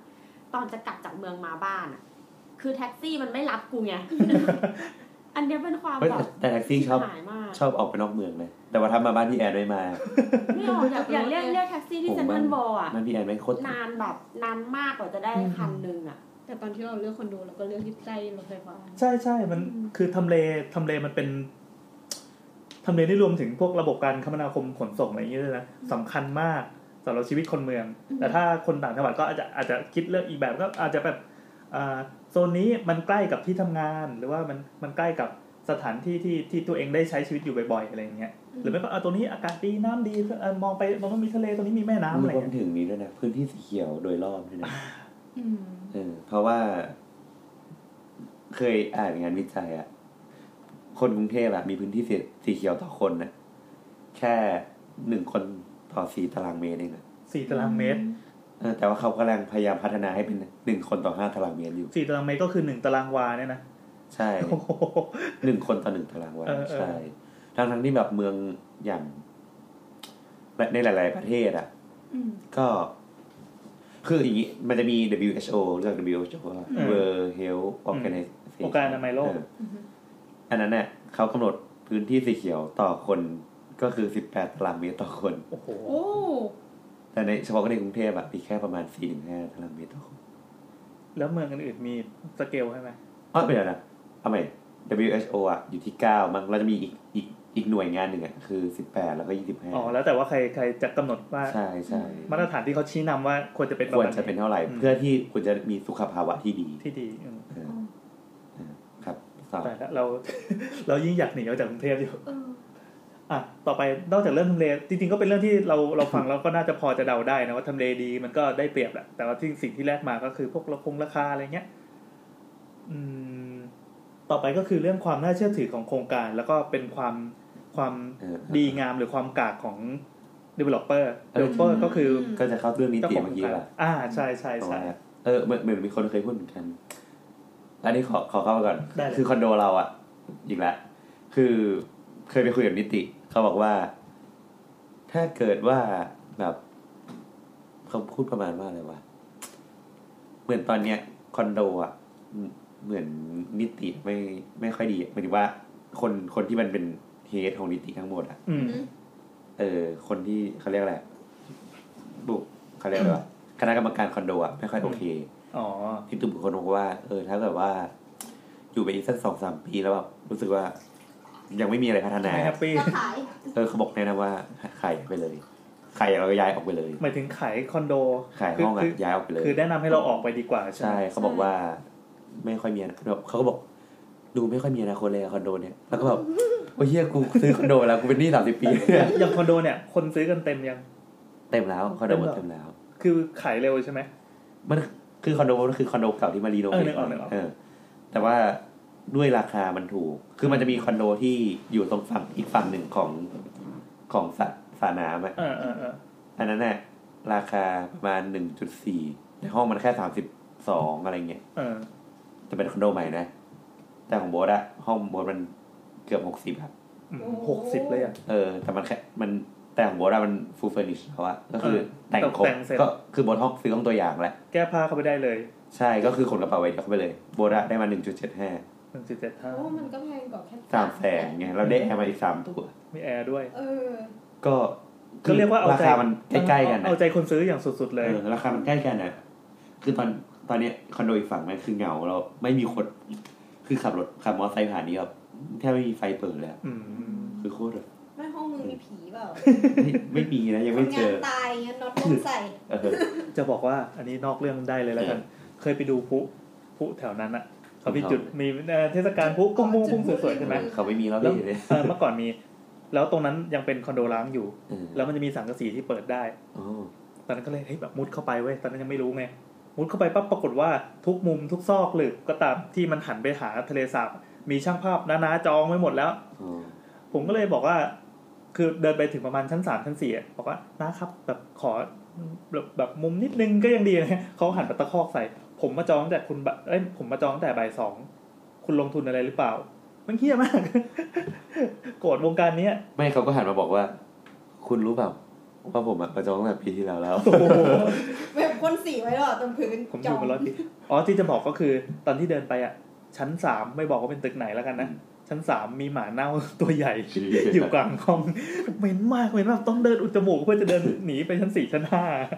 แต่นั้นถ้าทุกวันนี้เขามารีโนเวทนะตอนนี้ชั้นสามก็น่าจะเคยคุยเคยคุยกับคนแถวนั้นเขาบอกว่าทุกตึกแถวเมืองทองมีเจ้าของหมดแล้วหมายถึงผีเจ้าที่อะไรไม่ใช่มีคนซื้อแล้วก็แสดงว่าในอนาคตมันก็จะถูกรีโนเวทอ๋อใช่ก็อย่างที่บอกว่าเมื่อก่อนมันคือหนึ่งฟลอร์มีสี่ห้องแต่อย่างของเราอ่ะตอนนี้หนึ่งฟลอร์มีแปดห้องแล้วแต่แต่มันมีคอนโดฝั่งนั้นแน่หนึ่งฟลอร์มีสิบหกห้องโอ้ซอยยิบเลยซอยครับใช่เพราะว่าคอนโดมันมันมันจะเล็กลงแนวโน้มนั้นครับอ่ะครับอ่ะ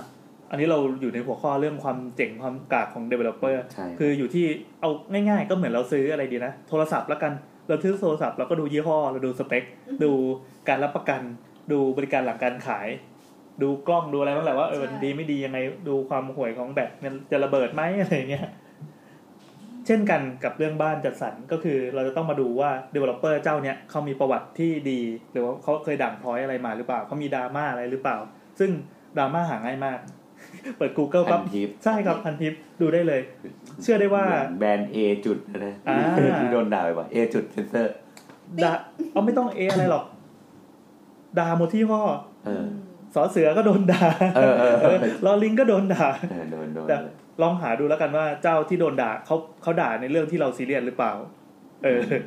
แล้วก็ก่อนอื่นถ้าเราไม่ได้ไปไปซื้อพวกแบรนด์ดังๆที่เขาเขาตลาดเขาไปอยู่ในตลาดหุ้นอะไรเรียบร้อยแล้วเนี่ยเราไปซื้อเจ้าที่เขาปั้นขึ้นมาเองเขาเป็นเจ้าเล็กๆอะไรเงี้ยให้เราไปเช็คกับทางราชการเช็คง่ายๆก็คือที่กรมที่ดินว่า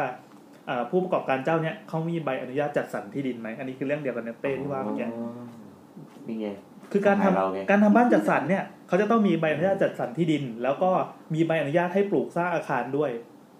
บอกคนขายได้เลยตอนทำสัญญาคือถึงเวลาปั๊บเซลล์ก็จะมาคุยกับเราใช่ไหมตอนที่เขาจะโน้มน้าวเราเราก็เออตอนทำสัญญาเนี่ยขอเอกสารตัวเนี้ยถ่ายเอกสารมาให้ผมหน่อยแล้วก็แนบหนีบมาเล็กๆนะใช่หนีบมากับสัญญาหน่อยว่าว่าเออคุณมีเอกสารพวกนี้ครบถ้วนถูกต้องหรือเปล่าเพราะมันมีคนที่ไม่มีเอกสารเหล่านี้ไว้แล้วก็มีดราม่าในภายหลังแล้วก็ไม่มีใครรับผิดชอบได้ใช่ใช่ใช่เพราะเหมือนเราเหมือนเราไปซื้อของเถื่อนอ่ะก็โทษใครได้ล่ะอย่างเงี้ยเพื่อนเราถูกกฎหมายป่ะเออเราก็ไม่แน่ใจเฮ้ยเพื่อนเราถูกกฎหมายดิแล้วก็ไปคือการสร้างหมู่บ้านการสร้างคอนโดเขาจะมีตัวหนึ่งที่เรียกว่า อี เอ เอ อ่านะครับแต่ อี เอ เอ เพิ่งมานะเพิ่งมาในยุคแบบไม่นานนี้อ่าใช่ใช่มันมีกฎหมายใหม่ๆที่มาซัพพอร์ต อี เอ เอ มันคือเขาเรียกอะไรenvironmental impact แล้วก็อะไรวะ assist เออใช่ impact อะไรวะ spirulina อะไรตัวอย่างไม่ออกไม่ออกซอมไม่ออกซอมก็คือมันแปลว่าการการวิเคราะห์ผลกระทบสิ่งแวดล้อมเช่นหมู่บ้านนี้อยู่ดีแบบคนเยอะๆอ่ะขี้เยอะๆอ่ะเหมือนฟัง อี พี ขี้อ่ะแล้วแบบขี้ลงบ่อบำบัดโอ้โหแล้วก็แบบเป็นขี้มหาศาลแล้วก็แบบมาเลยแล้วก็ไปลงในบ่อคือมนุษย์เนี่ยเป็นเครื่องจักรผลิตขี้ไว้ คือการที่หนึ่งโครงการแม่งมีบ้านสามร้อยหลังใช่ไหมอ่ะสมมติสามร้อยหลังมันคือขี้ทั้งหมดสามร้อยหน่วยปุ๊บๆๆมากองเป็นก้อนใหญ่ไม่ใช่สามร้อยหน่วยไงต้องบวกเข้าไปบ้านหลังละสี่คนใช่ๆๆบ้านมันมีกี่คนหนึ่งพันสองร้อยคนใช่แล้วรวมกันเนี่ยการที่มีคอนโดมาตั้งปึ้งหน้าปากซอยหมู่บ้านนั่นแปลว่าอะไรแปลว่าจะต้องมีขี้จำนวนมหาศาลเออมันคือภาชนะบรรจุขี้อ่ะรวมรวมถึงโอเคอันนี้ก็บอกว่าไม่ใช่ขี้อย่างเดียวมันมีอย่างอื่นด้วยเช่นเรื่องสมมติมีคอนโดไปขึ้นอยู่บนถนนที่หนึ่งเท่ากับว่าสมมติว่ามี หนึ่งพัน ยูนิตเท่ากับว่ามีความเป็นไปได้ในการมีรถ หนึ่งพัน ยูนิตอ้าวคิดที่ แปดสิบเปอร์เซ็นต์ ก็คือมีความเป็นไปได้มีรถแปดร้อยคันแปดร้อยคันที่ต้องออกจากทางออกคอนโดเนี้ยลงถนนก็แสดงว่าจะต้องมาแย่งรูกันตอนเช้าใช่เท่ากับว่าคุณปล่อยรถแปดร้อยคันแปดร้อยคันนะลงบนถนนตรงนั้นนะรวมถึงคือ อี เอ เอ อ่ะมันจะครอบคลุมถึงอาคารขนาดใหญ่ไม่ไม่ไม่นับเฉพาะแบบบ้านหรือคอนโดนะห้างสรรพสินค้าด้วยหรือว่าเช่นเหมือนอีกแง่หนึ่งเช่นแบบอย่างเดียว เหมือนสมมติว่าพี่สร้างอาคารขนาดใหญ่อ่ะสมมติว่าพื้นที่มันสิบไร่สมมตินะอาคารห้างสรรพสินสรรพสินค้าไปลงคอนกรีตอ่ะแปดไร่อ่ะเท่ากับว่าพื้นที่ซับน้ำพี่อ่ะหายไปแปดไร่นะใช่เท่ากับว่าเวลาฝนตกสิ่งแวดล้อมต้องโดนกระทบแน่นอนเวลาฝนตกอ่ะเกิดอะไรขึ้นน้ำท่วมก็แทนที่ของเดิมจะน้ำได้มาอยู่ตรงนี้หน่อยนึงเลยไม่มีจุดเด่นนะใช่มันก็ไม่มีดังนั้น อี เอ เอ ก็จะเป็นการกำหนดหลายอย่างเช่นโครงการนี้จะต้องมีบ่อบำบัดน้ำเสียของโครงการก่อนปล่อยออกนะอ๋อมีการอะไรอ่ะคือตามมาตรฐานน้ำต่างๆมันก็ตามมาตรฐานเขาจะมีเช็คลิสต์ให้ใช่ไหมว่าต้องผ่านผ่านถึงจะเซ็นผ่านได้ใช่ใช่โอเค อี ไอ เอ อี ไอ เอ ย่อมาจาก Environmental Impact Assessment อืมโอเคนั่นแหละครับเดี๋ยวอธิบายอาคารขนาดใหญ่ก่อนอาคารขนาดใหญ่คืออาคารที่ใหญ่ๆพื้นที่เกิน สองพัน ตารางเมตรเมตรใช่มั้ยอ่ะใช่หรือสูงเกินสิบห้าเมตรขึ้นไปหรือว่ามีพื้นที่รวมทุกชั้นในอาคารทั้งหมดเนี่ยหมายความเป็นกลุ่มอาคารก็ได้ใช่มั้ยใช่เป็นใช่หรือว่าเป็นอาคารเดียวอาคารเดียวทั้งหมดอ๋อเกิน หนึ่งพัน หนึ่งพัน หน่วยเป็นอะไร หนึ่งพัน หน่วยตารางเมตรอ๋อพื้นที่ใช้สอยจะเป็นตารางเมตรนะนะใช่รวมทุกชั้นเกิน สองพัน หรืออาคารที่มีความสูงสิบห้าเมตรขึ้นไปและมีพื้นที่ หนึ่งพัน รวมทั้งตึกอ่ะอืมๆ หนึ่งพัน อย่างธรรมกายเนี่ยนับมั้ยวัดธรรมกายเนี่ยใช่นะอยู่แล้วไม่อาจจะเป็นพิเศษเกินหนึ่งตารางเมตรคือ หนึ่งหมื่น ตารางเมตรขึ้นไปเป็นขนาดใหญ่พิเศษใส่ไข่เอออ๋อแล้วก็มีอีกคำหนึ่งอันนี้ขอเติมนะคือที่เราเคยได้ยินก็คือ อี เอช เอ อีเหี้ยนะอีเหี้ยเออ อี เอช เอ ก็คือเพิ่มคำว่า H นี่คืออะไร health health ที่แปลว่าสุขภาพอ๋อเออเข้าไปด้วย E คือ environment ครับ E คือแวดล้อมและสุขภาพ impact I ก็คือ impact ผลกระทบใช่ป่ะเออแล้วก็ assessment ก็คือรายงานอืมแล้วก็แต่ว่าถ้าแบบเป็นโครงการบางอย่างที่มันจะต้องมีผลกระทบกับสุขภาพประชาชนเช่นโรงงานถ่านหิน อ, อะไรต่างๆก็ต้องมองผ่านสแตนดาร์ดนี้ด้วยก็เช่น อี พี นั้นไง อี พี สะพานข้ามไอ้สะพานเรียบแม่น้ำเจ้าพระยาอะไรอย่างเงี้ยประมาณนั้นครับ อ่ะก็เราก็ต้องเช็คว่าโครงการเนี้ยผ่านหรือยังผ่านหรือยังครับแต่ว่าบางโครงการก็จะใช้ อี ไอ เอ เนี่ยเป็นจุดขายได้ด้วยนะแต่ว่าจริงๆแล้ว อี ไอ เอ มันก็ต้องทำอยู่แล้วแหละทุกอาคารใช่ใช่ใช่แต่แต่แบบชอบเห็นแบบบนป้ายอยู่บนใช่พี่บอกข้างถนน อี ไอ เอ ผ่านแล้วเออ approve เออไอ้แต่อันนี้มันจริงๆมันก็เป็นประเด็นว่าบางโครงการยังไม่ผ่านแล้วถ้าเราสมมติว่าไปกำลังทำสัญญาอะไรกันอยู่แล้วก็มีปัญหาขึ้นมาแล้วก็เสียเวลาเสียเงินเพราะว่าบางคนยังไม่รู้ไงว่า อี ไอ เอ คืออะไรใช่ใช่เอ้ยมันมีโครงการอะไรวะที่หัวหินป่าววะจำไม่ได้อันนั้นไม่แน่ใจเหมือนที่เคยอ่านว่าโอนเงินกันแล้วแล้วโครงการมันขึ้นไม่ได้เพราะไม่ผ่าน อี ไอ เอ อ่านั่นแหละใช่ไหมหัวหินป่าววะไม่แน่ใจนะก็นั่นแหละก็มีทิปเล็กๆน้อยๆนะครับเกี่ยวกับการการการการเลือกโครงการว่าเราจะไปอยู่บ้านไหนอะไรยังไงเนี่ยก็คือให้ไปขับรถเปรียบเทียบหลายๆโครงการเลยอย่าเพิ่งอย่าเพิ่งไปตัดสินใจฟันธงกับโครงการแรกที่เจอหรือว่าชื่อแบรนด์แบรนด์เอออย่าไปเชื่อแบรนด์มากแบรนด์นี้มันอาจจะเคยทำที่อื่นมาแล้วอ่ะสมมติว่าไปดูไปดูแบรนด์เดียวกันบ้านสไตล์เดียวกันระดับราคาประมาณเดียวกันลองไปดูที่อื่นดีว่าชาวบ้านเขาว่ายังไงคือเออคือเพื่อนเคยเป็นเพื่อนที่เป็นเจ้าของโครงการที่เขาทำแบบอสังหาเลยอ่ะเออเออเขาก็บอกว่าถ้าอยากรู้ว่าดีไม่ดีอ่ะให้ขับรถเข้าไปดูบ้านเลยเขาไปถามใช่ว่าเออบ้านที่มีปัญหาอะไรพาแบบคนที่คนที่ตอบได้ดีที่สุดไม่ใช่เซลล์แต่คือลูกบ้านคือคนที่อยู่ในนั้นเอาดีง่ายกว่านั้นก็คือบางครั้งเราไปลูกบ้านเขาจะงงๆไอ้มาถามทำไมกูไม่ใช่อะไรเงี้ยไปถามรปภก็ได้รปภหมู่บ้านว่าแต่จริงๆถ้านี่แหล่งรวมขี้เมาแต่จริงๆถ้านี่อีกแง่นึงอ่ะทางการที่ลูกบ้านแบบสอดส่องอะไรเงี้ยก็เป็นสัญญาณที่ดีนะว่าการไปอยู่ในชุมชนนั้นค่อนข้างโอเคอ่ะป้าข้างบ้านขี้เสือกไม่ไม่อย่างนั้นก็โอเคไงอย่างน้อยเฮ้ยมันดันดาไม่แบบอย่างนู้นอย่างนี้อะไรเงี้ยป้าค้างบ้านขี้เสือกอ่ะเมื่อกี้เราเป็นเป็นแบบวงกว้างๆนะว่าเราจะเลือกเลือกอยู่บ้านหรืออยู่คอนโดอยู่ทำเลไหนคราวนี้เราตีกรอบเข้ามาว่าเฮ้ยตกลงว่าเราน่าจะเลือกอันนี้แหละแบบแบบบีบบีบบีบโจทย์เข้ามาหน่อยนึงละเราจะลงรายละเอียดกันก็คือปัจจัยในการเปรียบเทียบข้อหนึ่งก็คือไปดูทำเลรอบโครงการรอบโครงการเลยนะรอบๆเราว่ามีอะไรบ้างมีตลาดไหมมีห้างไหมเออมีเซเว่นไหมมีวินมอไซค์ไหมอืมเออพวกที่มีผลกระทบต่อการใช้ชีวิตใช่ๆมีมีท่ารถอะไรไหมมีป้ายรถเมล์หรือเปล่าท้ายคลองเอ้ยท้ายหมู่บ้านเนี่ยมีคลองไหมอย่างอย่างผมเนี่ยที่อยู่เนี่ยท้ายหมู่บ้านมีคลองน้ำเสียมันเกิดอะไรขึ้นบ้างรู้ไหมกลิ่นอ่ะกลิ่นหนึ่งแต่ที่ร้ายแรงกว่ากลิ่นก็คือยุงไม่มาอยู่ก็จะไม่รู้ว่าโอ้ยยุงมันมีผลต่อชีวิตมากๆเลยโดยเฉพาะช่วงที่แบบพอหน้าร้อนมากๆเนี่ยเขาจะเป็นต้องฉีดยุงอย่างอย่างหนักอย่างบ่อยครั้งมากกว่าหมู่บ้านทั่วไปเพราะว่าท้ายหมู่บ้านพอเป็นคลองน้ำเน่าใช่ไหมยุงมันลอดมาตามท่อระบายน้ำแล้วมันสวนเข้ามาก็เหมือนเป็นช่องช็อตคัทอะพุ่งตรงเสิร์ฟตรงถึงบ้านคุณถ้าใครที่ไม่เปิดท่อทิ้งไว้แล้วก็บินมาใช่อ่ะถึงถึงในบ้านจะไม่เปิดท่อแต่หน้าบ้านอะไอท่อระบายน้ำที่มันจะต้องมีรูระบายน้ำลงไปยุงมันก็บินสวนมาได้ดังนั้นยุงแน่นทุกวันเดี๋ยวเราว่าคือเมื่อก่อนน่ะเป็นคนไม่กลัวแมลงสาบเนี่ยแต่เดี๋ยวนี้คือตั้งแต่มาอยู่คอนโดเนี่ยแม่งเจอแมลงสาบคนบ่อยเลยทำไมวะมันมาตามท่ออ๋อเออตามท่อเหมือนกันใช่ต้องปิดต้องปิดตลอดเวลาเลยท่อเนี่ยเป็นช็อตคัทอย่างดีแล้วอันนี้เป็นแนวละแนวแนวแนวดิ่งยังไม่ค่อยอะไรมากแนวลาบครับเหี้ยอ้อ ยามจับบ่อยๆเลยอ้ามาแล้วครับมังกรแล้วก็โพสใส่กลุ่มของหมู่บ้านนะอะไรครับแล้วก็แบบยืนยืนเนี่ยเลยเพิ่งรู้ว่าเวลายามเค้ายกเหี้ยขึ้นมาเนี่ยจู่มันแยกเป็นสองแฉกเฮ้ยมันเป็นสัตว์ที่มีจุสองแฉกนะลองไปดูครับดูสุดยอดเหมือนแบบซื้อหนึ่งแถมหนึ่งอ่ะ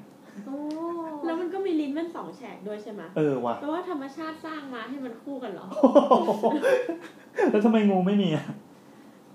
ไม่เคยไม่เคยสนใจเลยว่าพวกนี้มีไอ้นั่นยังไงอ่าโอเค แล้วก็นอกจากที่ก็มีงูนี่แหละที่มาบ่อยๆเพราะว่ามันพอมันเป็นแหล่งน้ำหรือเป็นแหล่งธรรมชาติอย่างหมู่บ้านที่เขาไปสร้างไปไปบุกเบิกเลยในแต่เดิมที่มันเป็นโดมกบเป็นทุ่งนาอะไรเงี้ยข้างๆสักพักงูมาแล้วรุ่นน้องผมเพิ่งมาเล่าให้ฟังเมื่อวานเองว่าบ้านผมนะยายเปิดประตูเข้าไปปั๊บงูจงอางเลื้อยแซงเปรี้ยเข้าไปในบ้าน วันนั้นทั้งวันต้องปิดบ้านเพื่อหางูแล้วงูมันก็อยากจะออกเพราะมันกลัว ออกมาไม่ได้แบบยังไง สุดท้ายต้องตีมันเออก็น่าสงสารคือเป็นจงอางชะตาขาดน่าเป็นเพราะว่าบ้านเขาไปอยู่ตรงชายป่าคือฝั่งตรงข้ามมันมีป่ารกๆอะไรเงี้ยงูมันเลยเข้ามาได้อันนี้ก็เป็นปัจจัยในการพิจารณาเหมือนกันสำหรับคนที่ที่ซีเรียสเรื่องอะไรแบบนี้นอกจากนั้นก็ลองดูว่ารอบๆมีอะไรเหล่านี้หรือเปล่าวัดวัดจะมีผลก็คือเวลามีงานศพรถจะแน่นที่จะรถจะเต็มแล้วก็จะปุ้งปุ้งปุ้งปุ้งกันตอนสี่โมงมีโรงเรียนหรือเปล่าโรงเรียนมีผลมากตอนเช้าตอนเช้าตอนเย็นไม่ค่อยซีเรียสเท่าไหร่เพราะว่ามันไม่ค่อยกลับพร้อมกันแต่ก็ทำให้รถติดได้ทั้งถนนเหมือนกัน แต่ตอนเช้าเนี่ยติดเลยอย่างหมู่บ้านผมเนี่ยอยู่ใกล้โรงเรียนชัดเลยมีสุเหร่าหรือเปล่าอ่าบางคนแบบต้องการความเงียบสงบอะไรเงี้ยไงก็อยู่ในโหมดเดียวกับวัดใช่ใช่คล้ายๆกับวัดแต่เป็นคนละศาสนากันตอนเช้าก็เสียงดังตอนเย็นก็เสียงดังอยู่ที่ว่าเราโอเคหรือเปล่ามีโรงงานหรือเปล่านี่เล่าไปแล้วมีอย่างที่ว่ามีดงกบมีแหล่งน้ำหรือเปล่าจะบอกว่าการมีเหล่านั้นก็ไม่ไม่ใช่ว่าไม่ดีเสมอไปนะบางทีเขากั้นกำแพงมาเรียบร้อยมันก็ดีเพราะว่ามันจะมีเป็นพื้นที่รับน้ำขนาดใหญ่พื้นที่รับน้ำก็อย่างเช่นหมู่บ้านของคนรู้จักอีกคนนึงเขาก่อนหน้านี้เป็นหมู่บ้านที่อยู่เดี่ยวๆแล้วข้างหลังเป็นดงกกหมดเลยลมพัดเย็นสบายโหอากาศดีอยู่บ้านเราไม่ต้องเปิดแอร์ที่แอนเล่าใน YouTube อ่ะที่บอกว่าไปอยู่ตอนสมัยเรียนอยู่อ่ะแล้วข้างหลังเป็นดงกกแล้วลมเย็นๆอ๋อใช่ๆๆๆเอออันนั้นน่ะแฮปปี้มากเลยทำไม่นับเรื่องผีอันนั้นโอเคมากคืออากาศจะเย็นแล้วลมจะเย็นตลอดวันคือไม่ต้องเปิดพัดลมไม่ต้องเปิดแอร์ใดๆทั้งสิ้นเพราะลมมันจะพัดมาแต่อยู่มาวันนึงพื้นที่ตรงข้างๆที่เป็นดงกกก็มี developer อีกเจ้ามาซื้อแล้วก็ทำเป็นบ้านจัดสรรเรียบร้อยกลายเป็นว่าเขาเพิ่งมารู้ว่าไอ้ดงกกนั้นน่ะเป็นพื้นที่รับน้ำอย่างดีมากที่ผ่านมาน้ำไม่เคยท่วมเลยทุกวันเนี้ยทุกปีไม่ใช่ทุกปีทุกฝนน้ำจะท่วมเขาเรียกว่าน้ำรอระบายอ่ะน้ำมันรอระบายทุกครั้งที่ตกอ๋อเราจะไม่พลาดพิงว่าเราเก็บไว้คือของไม่แต่อันนี้มันจริงตัวของเขาเรียกอะไรของโครงการก็ต้องทำบ่อพักน้ำนะครับที่ท่านต้องทำเขาเรียกอะไรนะบ่อน้ำสำหรับรองรับน้ำโครงการใช่รวมถึงทำท่อทำอะไรเงี้ยให้มันกระจายก็มีแหละแต่มันก็มีจะมีเหตุที่ไม่พอไม่พอดีหรือบางครั้งส่วนมากก็คือไม่ทำไม่ครบนะหรือไม่บางครั้งโครงการที่ไม่ได้มาตรฐานเนี่ยอย่างที่บอกก็อยู่ที่เกรดของ developer ด้วยอีกอย่างถ้าเป็นในโหมดของคอนโดก็จะมีคอนโดอันนึงเห็นใน Twitter หลายครั้งละเขาชอบถ่ายรูปมาให้ดูเป็นคอนโดที่หันหน้าเข้าสู่ป้าย แอล อี ดี เป็นบิลบอร์ดขนาดใหญ่นึกภาพแบบอ่าไม่ไม่ใช่ไม่ใช่ที่นี่นะอ่าสมมติว่าเป็นเมเจอร์ซินิเพล็กซ์ขนาดใหญ่ที่แบบหนังเข้าใหม่ก็ทางทางทางกลางคืนแบบจอดรถสี่แยกสี่แยกไฟแดงแล้วมันจะแยกตาจะบอกอยู่แล้วแต่อันนี้เขาเป็นคอนโดแล้วเขาต้องอยู่ต้องอาศัยใช้ชีวิตอยู่อย่างนั้นทั้งวันทั้งคืนมันฟ้องได้ป่าววะแบบเนี้ยจริงๆมันฟ้องได้นะจริงๆมันฟ้องได้เพราะมันมันมีกรณีเช่นอ๋อเพราะว่าออฟฟิศเก่าอะทำทำ Honda ตรงนครชัยศรีอ่ะรู้เลยตรงตรงนครปฐมอ่ะเออเออแล้วตอนเลือกเลือกแคดดิ้งเนี่ยก็คุยกับเขาบอกแคดดิ้งคืออะไรครับแคดดิ้งก็คืออลูมิเนียมคอมโพสิตก็คือยากกว่าเดิมอีกตัวฟาบิกเขาเรียกแหละเป็นตัวที่มันเปลือกเออเปลือกอาคารน่ะที่มันเป็นแผ่นเขาเรียกอลูมิเนียมคอมโพสิตอ่ะก็คือเป็นแผ่นอลูมิเนียมที่ไปปะไปปะปะตึกข้างนอกใช่เราก็บอกว่าพี่ครับอยากได้แบบที่มันแบบมันวาวไปเลยอะวาวๆแบบวาวๆแบบตึกจะได้แบบดูแบบโอวากาศอะฟิวเจอริสติกมากอะไรเงี้ยเขาก็บอกว่ารู้ไหมว่ามันมีตึกที่โดนฟ้องก็นี่ไงที่อเมริกามีตึกที่โดนฟ้องของเกตเต็กด้วยจำชื่อไม่ได้คือแบบนิวยอร์กมันจะแบบเป็นตึกสูงๆสองอันสร้างอยู่ริมถนนใช่ไหมแล้วก็ส่องกันแล้วทีเนี้ยมันโดนฟ้องว่าบางอันมันบังแดดกันอีกอันนึงแบบโดนแดดปุ๊บมันเอฟเฟกต์กระจกอ่ะจะถอดมันทำให้คนอยู่ไม่ได้เออเออเออเขาฟ้องเขาฟ้องนะไม่มีผลมีผลสุดท้ายมันก็ไปเลือกแบบแบบที่แบบด้านด้านแบบด้านมากอ่ะด้านแบบยี่สิบเปอร์เซ็นต์อะไรอย่างเงี้ยสามสิบเปอร์เซ็นต์จะบอกว่าคอนโดที่มี แอล อี ดี สาดทุกคืนตลอดเวลาอยู่โซนลาดพร้าวเราไปดูได้มันจะมีอยู่ที่นึงนั่นจะฟ้องได้ฟ้องได้ฟ้องได้เขาถ่ายคลิปมาให้ดูด้วยเว้ยว่าเนี่ยคลิปเป็นอย่างนี้นะก็ถ่ายรูปตึกตอนประมาณ สองทุ่มตึกอยู่ๆก็มันเป็นสีขาวเปลี่ยนสีเป็นสีน้ำเงินสีแดงสีเหลืองไม่เปลี่ยนหมดเลยแล้วคนที่ต้องอยู่ก็ต้องเข้าใจว่าไอ้บิลบอร์ดนี้มันอาจจะเขาเรียกไกลเกลี่ยได้แบบเช่นแบบหลังสี่ทุ่มไม่ให้แบบห้ามติดแล้วอะไรอย่างงี้ก็มันก็ต้องเริ่มจากฟ้องก่อนแล้วมันค่อยไกลเกลี่ยใช่เพราะว่าอย่างอย่างเราอย่างเอออย่างกฎหมายเช่นจะมีกฎหมายแบบเสียงดังเนี่ยเสียงดังที่กี่โมงอะไรเงี้ยอย่างบ้านเราคอนโดเราเวลาแบบงานปีใหม่งานอะไรอ่ะโหแม่งตีสองยังไม่เลิกร้องเลยในคอนโดอ่ะนะไม่คือเข้าใจคอนโดมันสูงๆอ่ะแล้วเวลามันได้ยินเสียงจากข้างล่างมันจะกล้องโอ้โหอะคูสติกมันดีไงมาแล้วเฮียปีละเนี่ยล่าสุดหญิงลีจะได้รู้เพลงฮิตในแต่ละปีฟอหล่อเฟี้ยวอะไรไม่รู้ไม่มาในห้องคอนโดกูมันมีเคยโทรไปหาตำรวจตอนสี่ตอนห้าทุ่มอ่ะบ้านหลังเนี้ยครับพี่มาเลยเว้ยมาได้เหรอไม่เกินสิบนาทีอ่ะเฮ้ยเจ๋งว่ะเสียงเงียบกริบให้รู้ว่าคุณเนี่ยบอกสักพักก็มีคนมากดออดนั่นแหละโอเคอ่ะโอเคเฮ้ยเราใช้เวลาเดี๋ยวเล่าประสบการณ์อะไรคือคอนโดน้ำอ่ะมันจะติดอยู่กับอีกคอนโดนึงเราแต่ว่าคอนโดนั้นอะที่จอดรถอะมันจะอยู่ฝั่งฝั่ง ห้องน้ำพอดีเลยห้องของดิฉันห้องห้องน้ำห้องของดิฉัน แล้วทีเนี้ยด้วยความที่มันเป็นที่จอดรถอ่ะมันจะชอบมีแบบสัญญาณการขโมยของรถดังอ่ะแบบนอนฟังทุกวันเลยแบบเออว่ะเออว่ะนี่ก็เป็นเรื่องหนึ่งที่ถ้าไม่ได้ซื้อก็ไม่มีทางรู้คำแนะนำก็คือให้ลองอย่างที่ว่าให้ไปถามชาวบ้านให้ถามเพื่อนบ้านอย่าถามเซลล์อย่างน้อยก็ถามยามก็ยังดีแล้วทีนี้ก็มาดูผังของโครงการว่าตำแหน่งของบ้านอันนี้ในเรื่องบ้านจัดสรรนะว่าตำแหน่งของบ้านหรือห้องของเราเนี่ยมันโอเคหรือเปล่าคือคือตำแหน่งของบ้านที่วางอยู่ในตัวโครงการอยู่ท้ายซอยหรือเปล่าแล้วชอบแบบสงบหรือแบบไม่สงบบางครั้งไปอยู่ท้ายซอยแต่ถนนมันแคบแล้วถึงเวลารถมันจอดกลางคืนนะนะมันกลับกลับมาแล้วรถจอดหน้าบ้านแค่จะต้องคอยหลบคอยเลี้ยวคอยรออะไรเงี้ยมันทำให้หงุดหงิดมากเลยแต่ละวันเสียเวลาหรือบางครั้งคนที่เลือกบ้านอยู่ติดสระว่ายน้ำของโครงการคิดว่าเอ้ยแบบดีนะบรรยากาศดีปรากฏว่ายังไงครับนรกยังไงครับก็คิดดูเสาร์อาทิตย์อะจะพักผ่อนเนี่ยจะมีละอีเด็กจะเวลาเท่าไหร่อะอะไรครับทั้งวันเลยมึงอะไรเงี้ยเออคุณรักเด็กนะแต่ว่ามันก็มีเด็กแบบที่ไม่น่ารักตลอดเวลาเคยอ่านคนการหนึ่งโคตรสนุกคือแบบประมาณว่าเป็นโครงการที่มีฟาซิลิตี้เป็นสระว่ายน้ำอยู่ชั้นบนของของคอนโดแล้วน้ำรั่วลงห้องข้างล่างเออโคตรน่าลุกเลยเออน่ากลัวก็จะมีเสียงเด็กเสียงรถอะไรนะถ้าถ้าเกิดว่าเราเลือกตำแหน่งบ้านมันมันให้มันใกล้ถนนที่มันเป็นเส้นใหญ่หรือเป็นเส้นเมนก็จะมีเสียงอย่างเงี้ยตลอดเวลาแต่เขาจะเขาก็เขาเรียกว่าถ้าวันธรรมดาโอเคหมายถึงว่าเสาร์อาทิตย์มันก็ก็ต้องทำใจอ่ะช่วงกลางวันไอ้เปิดหน้าต่างเอาหนังกระติกยิงลูกแต่แต่ว่าโดยทั่วไปเขาจะมีแบบกำหนดเวลาเล่นได้ถึงกี่โมงอะไรเงี้ยอย่างคอนโดเราเล่นถึงหกโมงเพราะว่าอันนี้สมมติเป็นสระว่ายน้ำใช่ปะเราไปขึ้นมาประมาณห้าเมตรอ่ะเนี่ยคืออีกห้องหนึ่งเลยเว้ยโอ้โหคือดีไม่ไม่เฮียเฮียมากเฮียมากแต่ไม่ใช่ห้องกูไงไม่เป็นไรโอเคเอแล้วตัวบ้านเนี่ยถ้าเกิดตัวบ้านหรือตัวคอนโดเนี่ยถ้าไปอยู่ติดกับถนนใหญ่มีข้อเสียอะไรไหมครับเสียงอ่าไม่มันต้องดูว่าถนนใหญ่เนี่ยมันใหญ่ขนาดไหนด้วยรถอะไรวิ่งอ่าแล้วแต่อ่ามีอะไรบ้างก็สมมติถ้ามันเป็นรถบรรทุกมันก็วิ่งทั้งคืนอ่ะแล้วเวลาแบบวิ่งมันก็เออคึกๆๆกันอ่ะสมมติว่าถนนเส้นที่เล็กลงมาหน่อยนึงก็รถติดนี่ลาดพร้าวฝุ่นควันเออก็ฝุ่นควันอย่างน้อยคือเบสิกเลยอ่ะ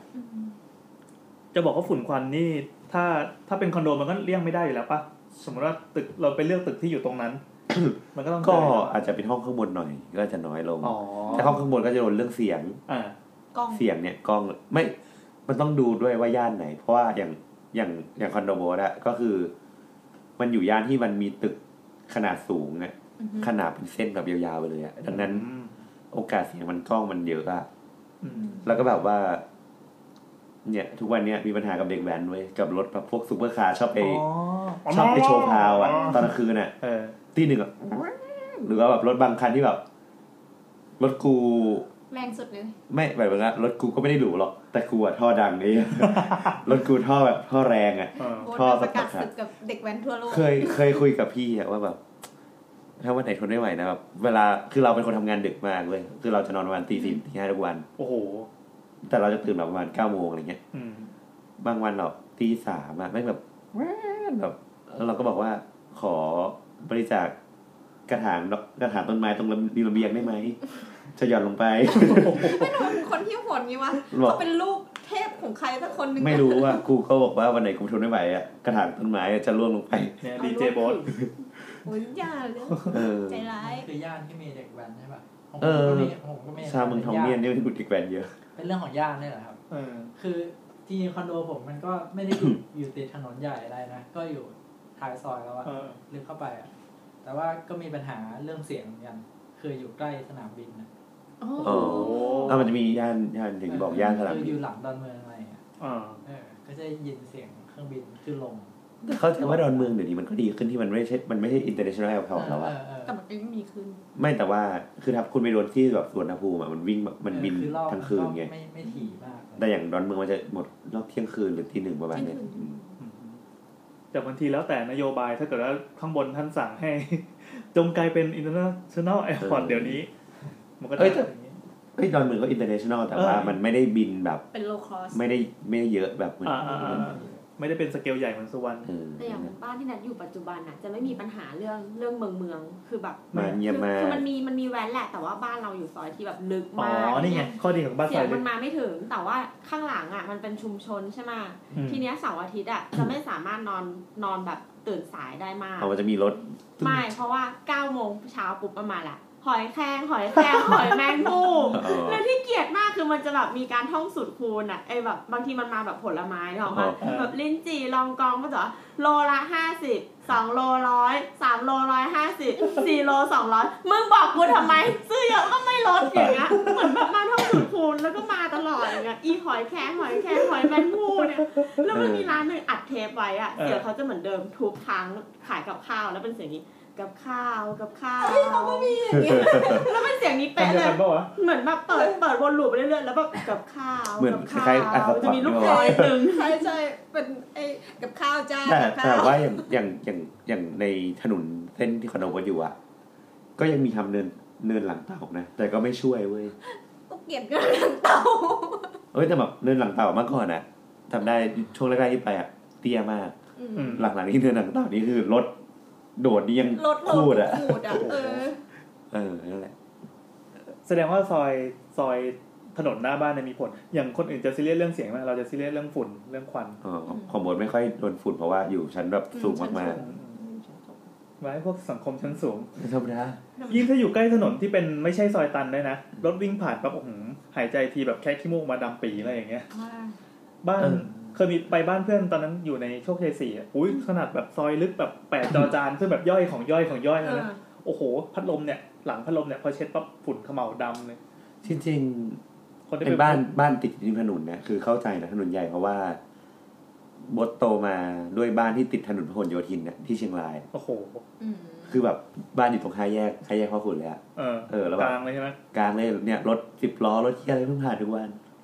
ก็สกปรกอ่ะบอกเลยก็เลยโตมาเป็นอย่างนี้ก็โตมาเสียงแหบตอนนี้มันส่งผลให้เป็นอย่างนี้เสียงแหบเสียงแหบฝังเรารู้สึกแย่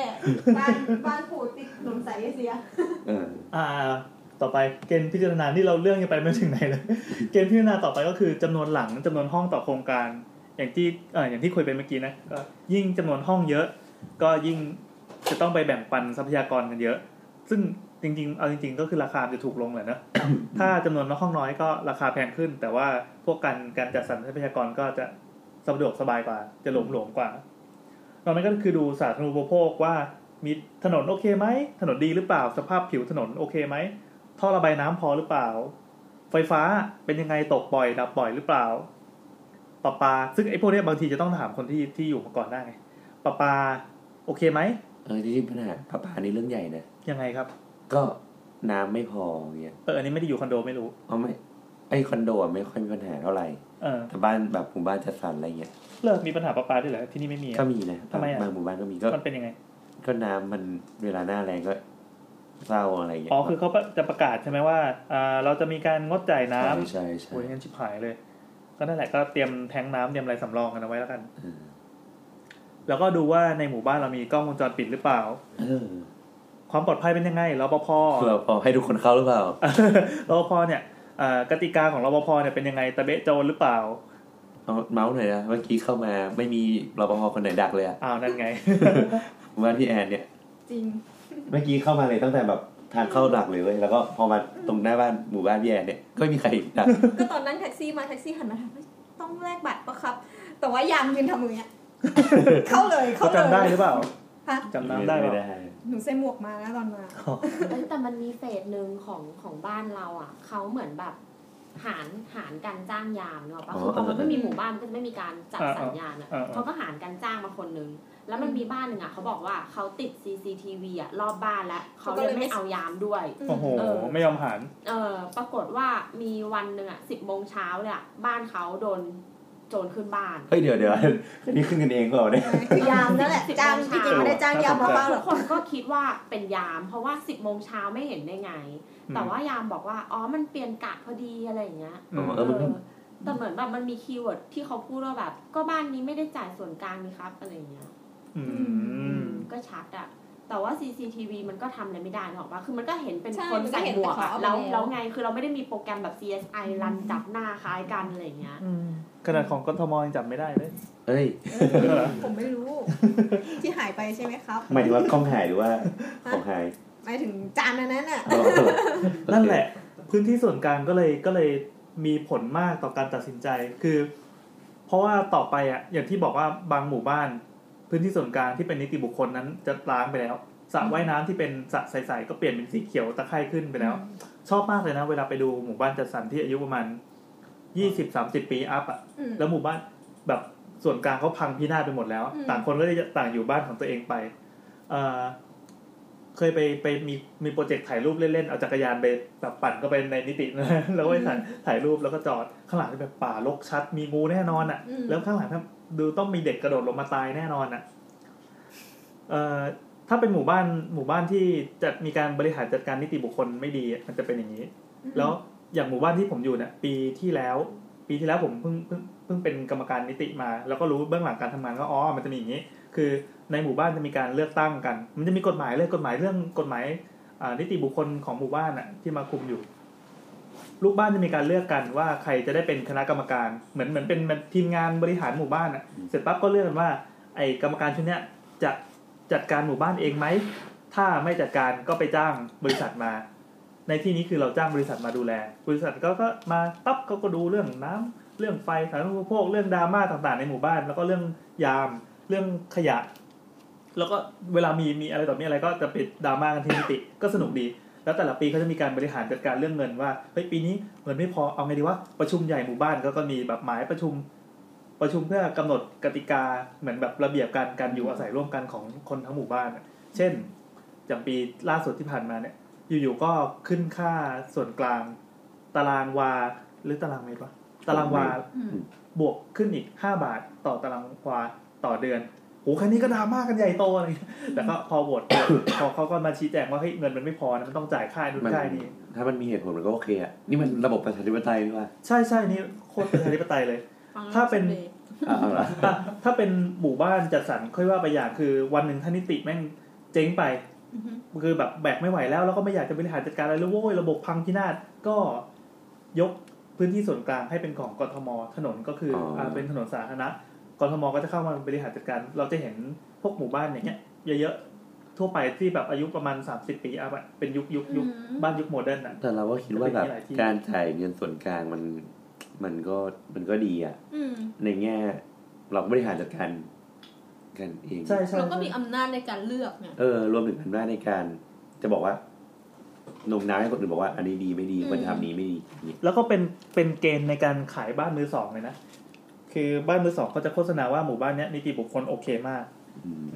แต่ค่าส่วนกลางก็ต้องจ่ายรายเดือนนะตกเดือนละอย่างอย่างบ้านนี้ก็ตกเดือนละประมาณพันหนึ่งอะไรเงี้ยถ้าบ้านใหญ่กว่านี้ก็พันกว่าพันหนึ่งกับพี่ใช่คอนโดเท่าไหร่พันหกอืมแต่คอนโดเนี่ยไม่ไม่มีส่วนกลางไม่ได้ใช่ไหมไม่ได้ไม่ได้ไม่ได้เลยแล้วใครจะมากดลิฟต์ให้เราใครจะมาซ่อมลิฟต์ให้เราใครจะจ้างยามอืมใครจ้างยามประตูข้างหน้าชั้นล่างเสียขึ้นมาจะทำยังไงอะไรเงี้ยมันมีตัวอย่างคอนโดที่ส่วนกลางพินาศไหมมีน้อยแล้วอ่ะไม่ค่อยมีหรอกเปิดพันทิป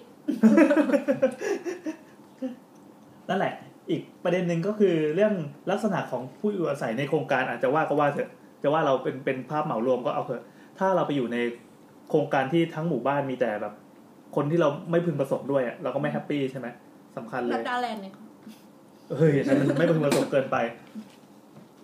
แล้วเวลาการซื้อบ้านเนี่ยเราจะต้องไปดูว่าตอนนี้โครงการน่ะมีความคืบหน้าในการก่อสร้างเป็นยังไงบ้างเช่นเขามีเฟสหนึ่งที่สร้างเสร็จแล้วมีคนเข้ามาอาศัยอยู่แล้วกำลังเริ่มสร้างทยอยสร้างเฟสต่อไปส่วนไอ้เฟสใหม่ๆที่เป็นเฟสท้ายๆยังเป็นดงกกยังเลี้ยงทูบฤาษีอยู่เลยอะไรอย่างเงี้ยเป็นต้นมันจะมีหลายเคสที่คนที่พร้อมจะซื้อบ้านก็คือเฮ้ยเราจ่ายตังค์วันเนี้ยเราพร้อมจะดาวแล้วแล้วลูกเมียก็กำลังเริ่มท้องก็กล่าวไอ้เก้าเดือนไว้ให้ลูกคลอดออกมาแล้วได้อยู่บ้านไหนพอดีบางครั้งมันไม่พอดีกันพอดีแบบเราจะต้องใช้เงินเราต้องมีการบริหารเงินจะต้องไปกู้ธนาคารอะไรอย่างเงี้ยตอนนี้อะไรเนี่ยปรากฏว่ามันไม่พอดีกันเช่นโครงการเร่งจะสร้างเพื่อให้โครงการเสร็จเร็วกว่ากำหนดแล้วเราไปกู้เงินไม่ทันอะไรเงี้ยก็ต้องต้องดูต้องพิจารณาอ๋อแต่ว่าเนี่ยขอเกรดหนึ่งคือเราไม่สามารถดูได้เฉพาะบ้านหลังที่เราเสร็จ เราต้องดูเป็นเป็นเซตอ่ะอ่าต้องดูเป็นเฟสเลยต้องดูเป็นเป็นหน้าๆไปเลยเพราะว่ามีมีปัญหาคือล่าสุดคือเพื่อนน่ะซื้อบ้านอืมคือบ้านมันน่ะเสร็จแล้วแต่บ้านเฟสต่อไปอ่ะรออีกสองเดือนเสร็จอ๋อคราวเนี้ยปัญหาคือกองแก๊งปัญหาคือจะเอาลูกตัวเองอ่ะตัวเองมีลูกเล็กไงลูกปิดขวบนึงเบบีเลยเออหนึ่งขวบอ่ะจะเอาเข้าไปอยู่หรือไม่เข้าไปอยู่ดีอ๋อตัวเองเป็นวิศวกรที่แบบต้องไปทำงานที่เค้าเรียกอะไรแทนแทนน้ำมันเออเมียเป็นพยาบาลอืมแต่คราวนี้คือตัวเองอ่ะเวลาไปแทนน้ำมันน่ะก็หายไปสิบห้าวันเออเนี่ยก็อยู่คนเดียวเออแล้วก็กับหมู่บ้านที่ตรงข้ามฝั่งอีกฝั่งถนนน่ะยังไม่เสร็จโป้งๆอยู่เลยเออจะเอาไงดีเอออย่างเงี้ยก็จะมีปัญหาไงคือบางทีเราคิดชอบว่าตรงเราเสร็จไงแต่ว่าถ้าบอกว่าโดยรอบๆไม่เสร็จอ่ะอันนี้ก็ยากนะเพราะว่ามันแล้วแต่ความพร้อมของคนว่าไม่แต่ว่ามันก็ต้องคุยว่ามันเหมือนว่าเราไม่สามารถมองได้เฉพาะบ้านเราไงก็จะมองมองรอบๆด้วยอาจจะแบบอีก สองสาม ซอยหัดกันอะไรอย่างน้อยมันก็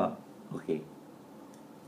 อ่ะโอเคทีนี้มาลงรายละเอียดถึงตัวบ้านเลยเมื่อกี้ตอนแรกเราคุยเรื่องย่านใช่ป่ะต่อไปเป็นเรื่องระดับโครงการคราวนี้มาถึงตัวบ้านก่อนอื่นให้ดูว่าบ้านที่แท้จริงของเราเป็นยังไงเราเห็นภาพลักษณ์ของโครงการผ่านอะไรบ้างผ่านโซเชียลผ่านบ้านจัดสรรไอ้บ้านบ้านตัวอย่างบ้านตัวอย่างที่เขามีการเมคอัพมาอย่างดีมากมีการจ้างตกแต่งแพงกว่าค่าบ้านด้วย เพื่อเอามาโฆษณาเราว่าเฮ้ยบ้านเนี่ยมันสามารถทำให้ฝันของคุณฟุ้งได้ขนาดนี้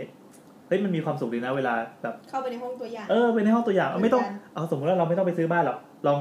ไปทัวร์บ้านตัวอย่างเล่นๆแล้วกันเข้าไปกินน้ำฟรีเออไปกินน้ำฟรีเขาได้กล่องกล่องการบินไทยอ่ะใช่ใช่ใช่เข้าไปเลยแล้วจะมีแบบมีเซลล์มาเอาใจมาเนี่ยคำเตือนก็คืออย่าเชื่อภาพลักษณ์ในโฆษณาหรือบ้านตัวอย่างเหล่านั้นบ้านมันไม่จริงใช่เพราะมันไม่จริงบ้านของเราจริงๆก็คือบ้านที่เป็นเป็นปูนเปล่าๆที่เขาทาสีมาให้เสร็จแล้วแล้วก็เป็นพื้นโล่งๆบางหลังอาจจะแถมแอร์ก็โอเคก็มีแอร์มาด้วยเท่านั้นก็จะเป็นแอร์งูแปะผนังมาเป็นตัวเออก็บางทีถ้าถ้าไม่เอาแอร์แล้วเราไปซื้อแอร์เองก็จะได้ส่วนลดที่เป็นค่าแอร์นั้นทีนึงให้เราไปดูตัวบ้านดูแบบบ้านดูแปลนบ้านขนาดพื้นที่ใช้สอยว่ามันโอเคไหมมันตอบโจทย์การใช้ชีวิตของเราหรือเปล่าย้ำว่าแต่ละคนเนี่ยโจทย์ในชีวิตจะไม่เหมือนกันก็คือบางคนก็คืออยู่เป็นครอบครัวเดี่ยวหรือว่าบางคนอยู่คนเดียวบางคนอยู่กับแฟนแฟนมีลูกกี่คนเออแฟนต่างเพศแฟนเพศเดียวกันก็ช้อยก็ต่างกันแล้วเลี้ยงหมาหรือเปล่าใช่มีหมามีแมวมีนกมีอะไรหรือเปล่าปลูกต้นไม้หรือเปล่าแล้วก็ดูพื้นที่ว่าว่าพื้นที่เป็นยังไงมันพอดีกับเราหรือเปล่าพื้นที่จะบอกว่าพื้นที่ดินเมื่อกี้ที่ที่ที่ถามย้ำเรื่องหน่วยของพื้นที่บ่อยๆพื้นที่ดินเขานับเป็นตารางวาแต่พื้นที่ใช้สอยเขานับเป็นตารางเมตรตารางเมตรไม่แต่บางบางคนก็นับตารางวานะอ้าวเหรอโดยปกติมาตรฐานเขาเรียกคือถ้าเป็นถ้าเป็นฐานแบบนี้ค่ะ โดยทั่วไปอ่ะเราเราจะนับเป็นตารางเมตรครับแต่ว่าถ้ามีแบบลูกค้ามาบอกว่าบ้านที่มีพื้นที่เท่านี้ตารางวาพี่อยากได้บ้านสั่งเขานับเป็นตารางวาพี่อยากได้บ้านตารางแบบเท่าเนี้ยตารางวาอะไรอย่างเงี้ยแล้วก็อ้าวกูต้องมาแปลค่ามันก็ไม่ยากไงเอ้ยแต่ถ้าสากลมันคือพื้นที่ใช้สอยนับเป็นตารางเมตรพื้นที่ใช้สอยแปลว่าอะไรพื้นที่ที่เราเข้าไปอยู่อาศัยเนี่ยพื้นที่ที่เป็นเป็นเป็นผิวผิวพื้นทั้งหมดรวมถึงบันไดที่เป็นอะไรพวกนี้ด้วยถ้ากระโดดขึ้นไปชั้นสองก็แสดงต้องนับบวกด้วยใช่ไหมก็ใช่คือพื้นที่ใช้สอยหลังคาไม่นับไม่นับอ๋อโอเคก็คือพื้นพื้นพื้นที่พื้นบ้านที่เราไปเหยียบได้ก็คือที่ที่เราใช้เออโอเคระเบียงอันนี้รวมถึงระเบียงเฉลียงด้วยอ่าใช่ใช่แล้วก็ดูความกว้างความลึกของที่ดินรูปทรงของที่ดินของตัวบ้านในกรณีที่อย่างบ้านผมเป็นเป็นเขาเรียกว่าเป็นทาวน์เฮาส์ทาวน์โฮมแล้วกันหน้าบ้านมันกว้างห้าเมตรครึ่งก็คือจอดรถคันหนึ่งได้อย่างสบายๆเวลาถอยรถหรือว่าเอารถหน้าเข้าหน้าออกแล้วก็มีเพื่อนบ้านข้างบ้านที่ก็จอดรถเต็มอย่างเงี้ยเราสามารถจอดได้เวลาซื้ออะอย่าลืมดูถนนหน้าบ้านด้วยเพียงพอเพียงพอกับการถอยรถยาวด้วยป่ะเออเออเพียงพอกับรถสวนกันด้วยป่ะแล้วก็ตามกฎหมายมันจะมีบอกว่าถ้าสมมติว่าเป็นเป็นเป็นอาคารเอ๊ะเป็นบ้านทาวน์เฮาส์ทาวน์โฮมเนี่ยทุกกี่หลังหรือทุกกี่เมตรไม่รู้เขาจะมีต้องมีที่กลับรถอะมีสี่สิบถ้าเป็นสี่สิบเมตรเออถ้าเป็นบ้านที่ติดกันเนี่ยทุกๆสี่สิบเมตรเออต้องมีที่กลับรถหนึ่ง หนึ่งยูนิตมันเป็นเรื่องของพื้นที่การไฟอ่ะไม่ใช่ไม่ใช่ที่กลับรถเขาเรียกว่าที่เป็นที่ว่างเป็นที่ว่างที่ว่างสี่เมตรซึ่งไอ้ที่ว่างก็มีประโยชน์หลายอย่างแต่เราเราเรียกกันว่าที่กลับรถแต่แต่ส่วนมากคือเอาเขาไว้แบบสมมติว่าไม่ชุดเนี่ยก็ยังมีเผื่อไฟมีแคปเออจะได้รอดกันไฟ นอกจากนั้นก็ดูว่าไลฟ์สไตล์เราเป็นแบบไหนมีญาติมาเที่ยวบ่อยไหมพ่อแม่มาจากจากต่างจังหวัดหรือเปล่าแล้วคิดจะมีลูกในอนาคตไหมหรือว่ามีโอกาสที่พลาดจะมีลูกบ้างไหมห้องพอหรือเปล่าห้องพระต้องการหรือเปล่าเก็บของเยอะขนาดไหนอย่างเงี้ยในต้นอันนี้คือในตัวบ้านแต่ถ้าทั้งทั้งตัวบ้านเลยก็คือดูว่าบ้านเนี่ยหันหน้าไปทางทิศอะไรใครช่วยอธิบายเรื่องนี้ได้บ้างไหมครับหันยังไงหันหันหน้าทางทิศเหนือทิศใต้เนี่ยมันมันไม่ผลอะไรยังไงแค่ไหนเรื่องแดดก็จะเป็นเรื่องแดดครับเรื่องแดดหลักๆเนาะแล้วก็คนอื่นก็ไม่ที่จริงก็ไม่ได้ถ้าพูดพูดไปตามจริงอะเราซื้อบ้านอย่างเงี้ยเราเลือกไม่ได้เราไม่ค่อยแคร์เออเราเลือกไม่ได้เฮ้ยอย่างหมู่บ้านนี้เลือกได้จะบอกใครก็ก็อย่างเนี้ยเราเลือกบ้านที่หันหน้าทางฝั่งทิศใต้เพราะว่าก็ตั้งใจจะตั้งใจจะมีระเบียงมีเฉลี่ยมาบังว่าเราจะเลือกอย่างเงี้ยนะแต่เขาก็มีข้อเสียก็คืออันนี้ก็เป็นความรู้ด้านสถาปัตย์ว่าฝั่งทิศใต้เนี่ยเป็นฝั่งที่แดดสาดเข้ามาใช่พระอาทิตย์อมใต้เออใต้กับตะวันตกแต่ส่วนใหญ่บ้านจัดสรรเขาจะหันแบบเหนือใต้อะไรอย่างนี้ใช่ไหมไอ้ฝั่งที่หันหน้าทางที่เหนือข้อดีก็คือแดดไม่มีทางเข้าหน้าบ้านก็จะร่มเย็นอย่างเงี้ยตลอดวันเขาก็เลยไม่ให้มันได้เปรียบเกินไปเขาเอาเสาไฟฟ้าไปตั้งเพื่อให้มันดูบาลานซ์กันก็เลือกกันว่าเราจะเอาช้อยไหนถ้าอย่างคอนโดอ่ะราคาห้องแต่ละห้องแต่ละจุดก็ไม่เหมือนกันเลยคือถ้าไอ้อย่างอย่างอย่างคอนโดอ่ะยกตัวอย่างคอนโดเราคอนโดเราอ่ะห้องฝั่งอย่างห้องเราอ่ะอัดเขาทิศใต้กับตะวันตกเว้ยโอ้โหเต็มเต็มเออแพะถูกกว่าห้องอยู่ที่อยู่ข้างหลังเราอีกด้านหนึ่งอ่ะสามแสนโอ้โหค่าแอร์ป่ะอืมไม่รู้เหมือนกันแต่ว่าเป็นค่าค่าค่าปรับอุณหภูมิในห้องเคยคุยกับพี่โออ่ะพี่โอบอกว่าที่บอกว่าถ้าแบบคอนโดใหม่ๆที่แบบมีคนจีนไปซื้ออ่ะมันจะมีห้องแบบอะไรเส้นก๋วยเตี๋ยวอะไรที่แบบว่าอยู่ในทิศทางมังกรทิศทางนั้นในวงช่วยดีๆต้องไม่ติดกับตรงนู้นตรงนี้ราคามันจะแบบมันจะต่างกันแบบหมื่นเป็นแสนอะไรเงี้ยก็คือแล้วแต่จุดเลยอ่ะเออมันขายได้แบบราคามันเล่นเยอะแล้วแต่โครงการจะเอาเรื่องอะไรมาพูดแล้วแต่เอาอะไรมาขายใช่ไอ้นี่เลยอ่ะตรงคอนโดข้างๆกูมันมีเดอะเฮาส์เป็นคอนโดที่แบบบิดๆอ่ะเราคือแบบโอเคโอเคโอเคเนี่ยมันกูเล็งคอนโดนั้นเออเออนั่นแหละแล้วมันบิดอ่ะมันมันบิดมันบิดเพื่อเรื่องแสงเรื่องเรื่องลมบิดเพื่อเอาเอาเพื่อบังแดดใช่เพื่อให้แบบเอาหันหันด้านสันอะบิดไปบิดอีกฝั่งอ๋อนั่นแหละอย่าอย่าทำไมทำได้ยุ่งๆคอร์สก่อนได้ไหมอยากรู้อยากรู้คอร์สคอร์สคอร์สเดี๋ยวแป๊บนึงนะครับมีการคุยกันออฟไลน์ด้วยอังกันได้กันได้สาลิงต่อครับต่อครับเมื่อกี้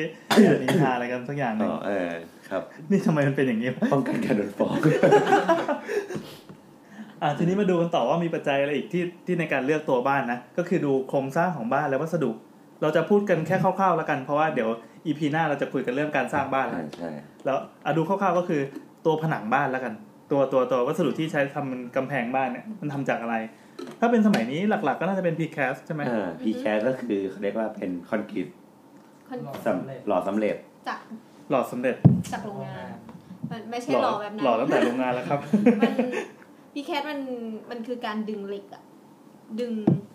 เอาเป็นว่าเขาเขาทำเลโก้มาให้เสร็จแล้วใช่ไหมเป็นชิ้นๆเป็นเป็นผนังเหมือนบ้านจาจาใช่ใช่ใช่แล้วก็เสร็จแล้วก็เอามาเสียบเสียบเอาเคสเข้ามาหนึ่งคันแล้วก็เงี้ยยกหมุนต่อต่อต่อทำทีละสี่หลังพร้อมกันได้คอนโดก็เป็นงี้ป่ะเออคอนโดยุคใหม่ก็เป็นอย่างนี้นะครับอ๋อแต่ว่าจะมีคนเหมือนว่า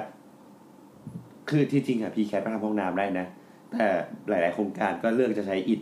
อิฐมวลเบาเอ้ยไม่ใช่อิฐอิฐแดงอิฐมอนอิฐมอนในการทำห้องน้ำโดยเฉพาะทำไมมีมีโครงการบางโครงการแบบขายอย่างนี้เลยนะบอกอิฐแดงทั้งหลังเออเออเป็นจุดขายเหรอมันมันยังมีความเชื่อว่าพีแคทไม่แข็งแรงไงคือจริงๆพีแคทมันไอ้นี่มันเราไม่สามารถจะไปเจาะอะไรได้เออแต่ว่าข้อเสียของมันก็คือเราเจาะเจาะนึกอยากจะทุบข้อหนึ่งเชื่อมข้อหากันไม่ได้เพราะว่ามันเป็นผนังรับน้ำหนักอยู่ปะใช่มันเป็นผนังมันไม่มีเสาข้อดีของพีแคทมันไม่มีเสาก็คือมันก็เหมือนเลโก้อย่างที่บอกมาตั้งเลยแล้วก็ด้วยความที่ว่าพอมันออกถูกออกแบบมาแล้วว่าเหล็กข้างในมันต้องเป็นยังไงไอ้ปูนมันต้องลอยยังไงมันถูกคำนวณมันเรียบร้อยแล้วถ้าน้อยกว่านั้นไม่ดีมันจะทำให้เกิดการแคร็กความแตกร้าวอะไรเงี้ยใช่มันก็คือสำเร็จรูปไปเลยอีกอย่างก็คือเป็นก่ออิฐก่ออิฐนี่ก็เป็นจุดขายแล้วเหรอเอ้ยมีนะหลายๆโครงการเขียนบอกว่าก่ออิฐทั้งโครงการดียังไงอ่ะก็หนึ่งคือความแข็งแรงเอางี้แล้วกันว่าทำไมเขาเลือกพีแคทเออเร็วเร็วในในมุมของ ของผู้ประกอบการนะของ developer นะเขาบอกว่าเอ้ยมันเร็วมันสร้างคือคือ พี แคท อาจจะลงทุนมากกว่าหมายถึงว่าในเชิงของต้นทุนต้นทุนในการทำอ่ะต้นทุนวัสดุต้นทุนวัสดุแต่ว่าเวลามาทำอ่ะต้องอย่าลืมว่าคุณต้องจ่ายค่าแรงคนงานคุณจะร่นร่นแล้วคุณต้องจ่ายดอกเบี้ยให้ธนาคารระยะเวลาการสร้างอะไรอย่างเงี้ยใช่ไหมสมมติว่าจากคุณทำโครงการเนี่ยสองปีอ่ะคุณลดเหลือแค่หนึ่งปีกับสองเดือนหายไปสิบเดือนน่ะคุณก็จ่ายดอกเบี้ยธนาคารน้อยลงแล้วอะถึงวัสดุจะแพงกว่าแต่บวกลบทุกอย่างไปแล้วมันถูกไปเยอะใช่อ่ะก็แสดงว่าไม่ได้เป็นผลดีกับผู้อยู่อาศัยดิไม่คือต้องบอกว่า พี แคท แข็งแรงแข็งแรงแข็งแรงแข็งแรงก็คือดีจริงแต่ว่ามันมีข้อจำกัดความนิดนิดหน่อยหน่อยเฉยรวมถึงบางคนเหมือนว่าคนคนสมัยก่อนก็ยังติดภาพว่า พี แคท มันแบบไม่มีเสาอะความเป็นเสาราคานั้นไม่มีอ๋อดังนั้นถ้าแบบเจอแบบอิฐอิฐมุนเบาเอ้ยอิฐแดงเนี่ยอิฐมอนมันก็จะดูแบบที่เขามันยืนดูกันก่อนเออที่เขาเข้าใจว่าแบบเฮ้ยมันมันดีอะไรกว่าอะไรเงี้ยก็แล้วแต่นะอันนี้ก็ไปดูอ่าใช่ๆเป็นความรู้เรื่องวัสดุศาสตร์แล้วกันรวมรวมถึงแบบบางคนจะเชื่อว่าเหมือนหรือเอาเฉพาะทั่วไปนะแบบอิฐอิฐมวลเบากับอิฐมอนอ่ะหลายหลายคนก็บางจะใช้อิฐมอนในการทำห้องน้ำอย่างเดียวแต่อิฐมอนเบาก็ทำตรงอื่นได้อิฐมอนเบาคือไอ้สีขาวๆแผ่นใหญ่อิฐมอนก็คือแดงๆอะไรที่แบบเคลื่อนหัวหมาได้พอดีเอออะไรอย่างเงี้ยก็มันก็คือมันก็แล้วแต่ความเชื่อเลยอ่ะคือจริงๆมันก็จะมีมันก็ต้องมีความจริงอยู่ดิความเชื่อก็สมไม่มันก็มีสมบัติบางอย่างที่มันต่างกันจริงอ๋อเอออันนี้ไม่แน่ใจเรื่องซึมน้ำเปล่าเออแต่เราอยู่คอนโดอ่ะคือ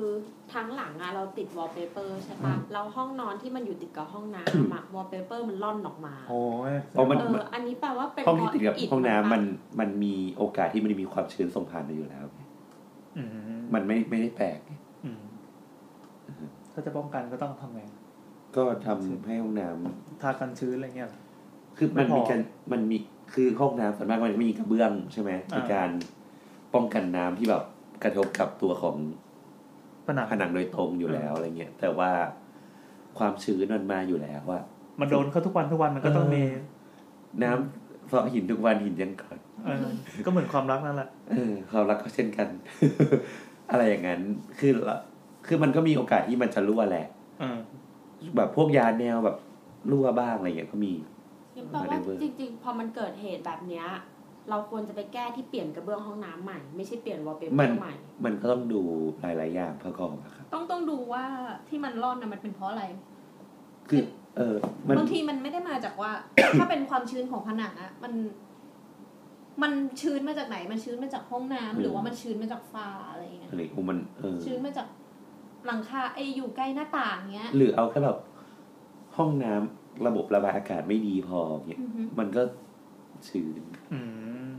กว่าห้องน้ำที่โดนแดดหรืออะไรที่แบบให้แดดใช้ที่มันระบายออกได้ระบายออกไปอะไรลมเริ่มเออมันมันปัญหามันเยอะ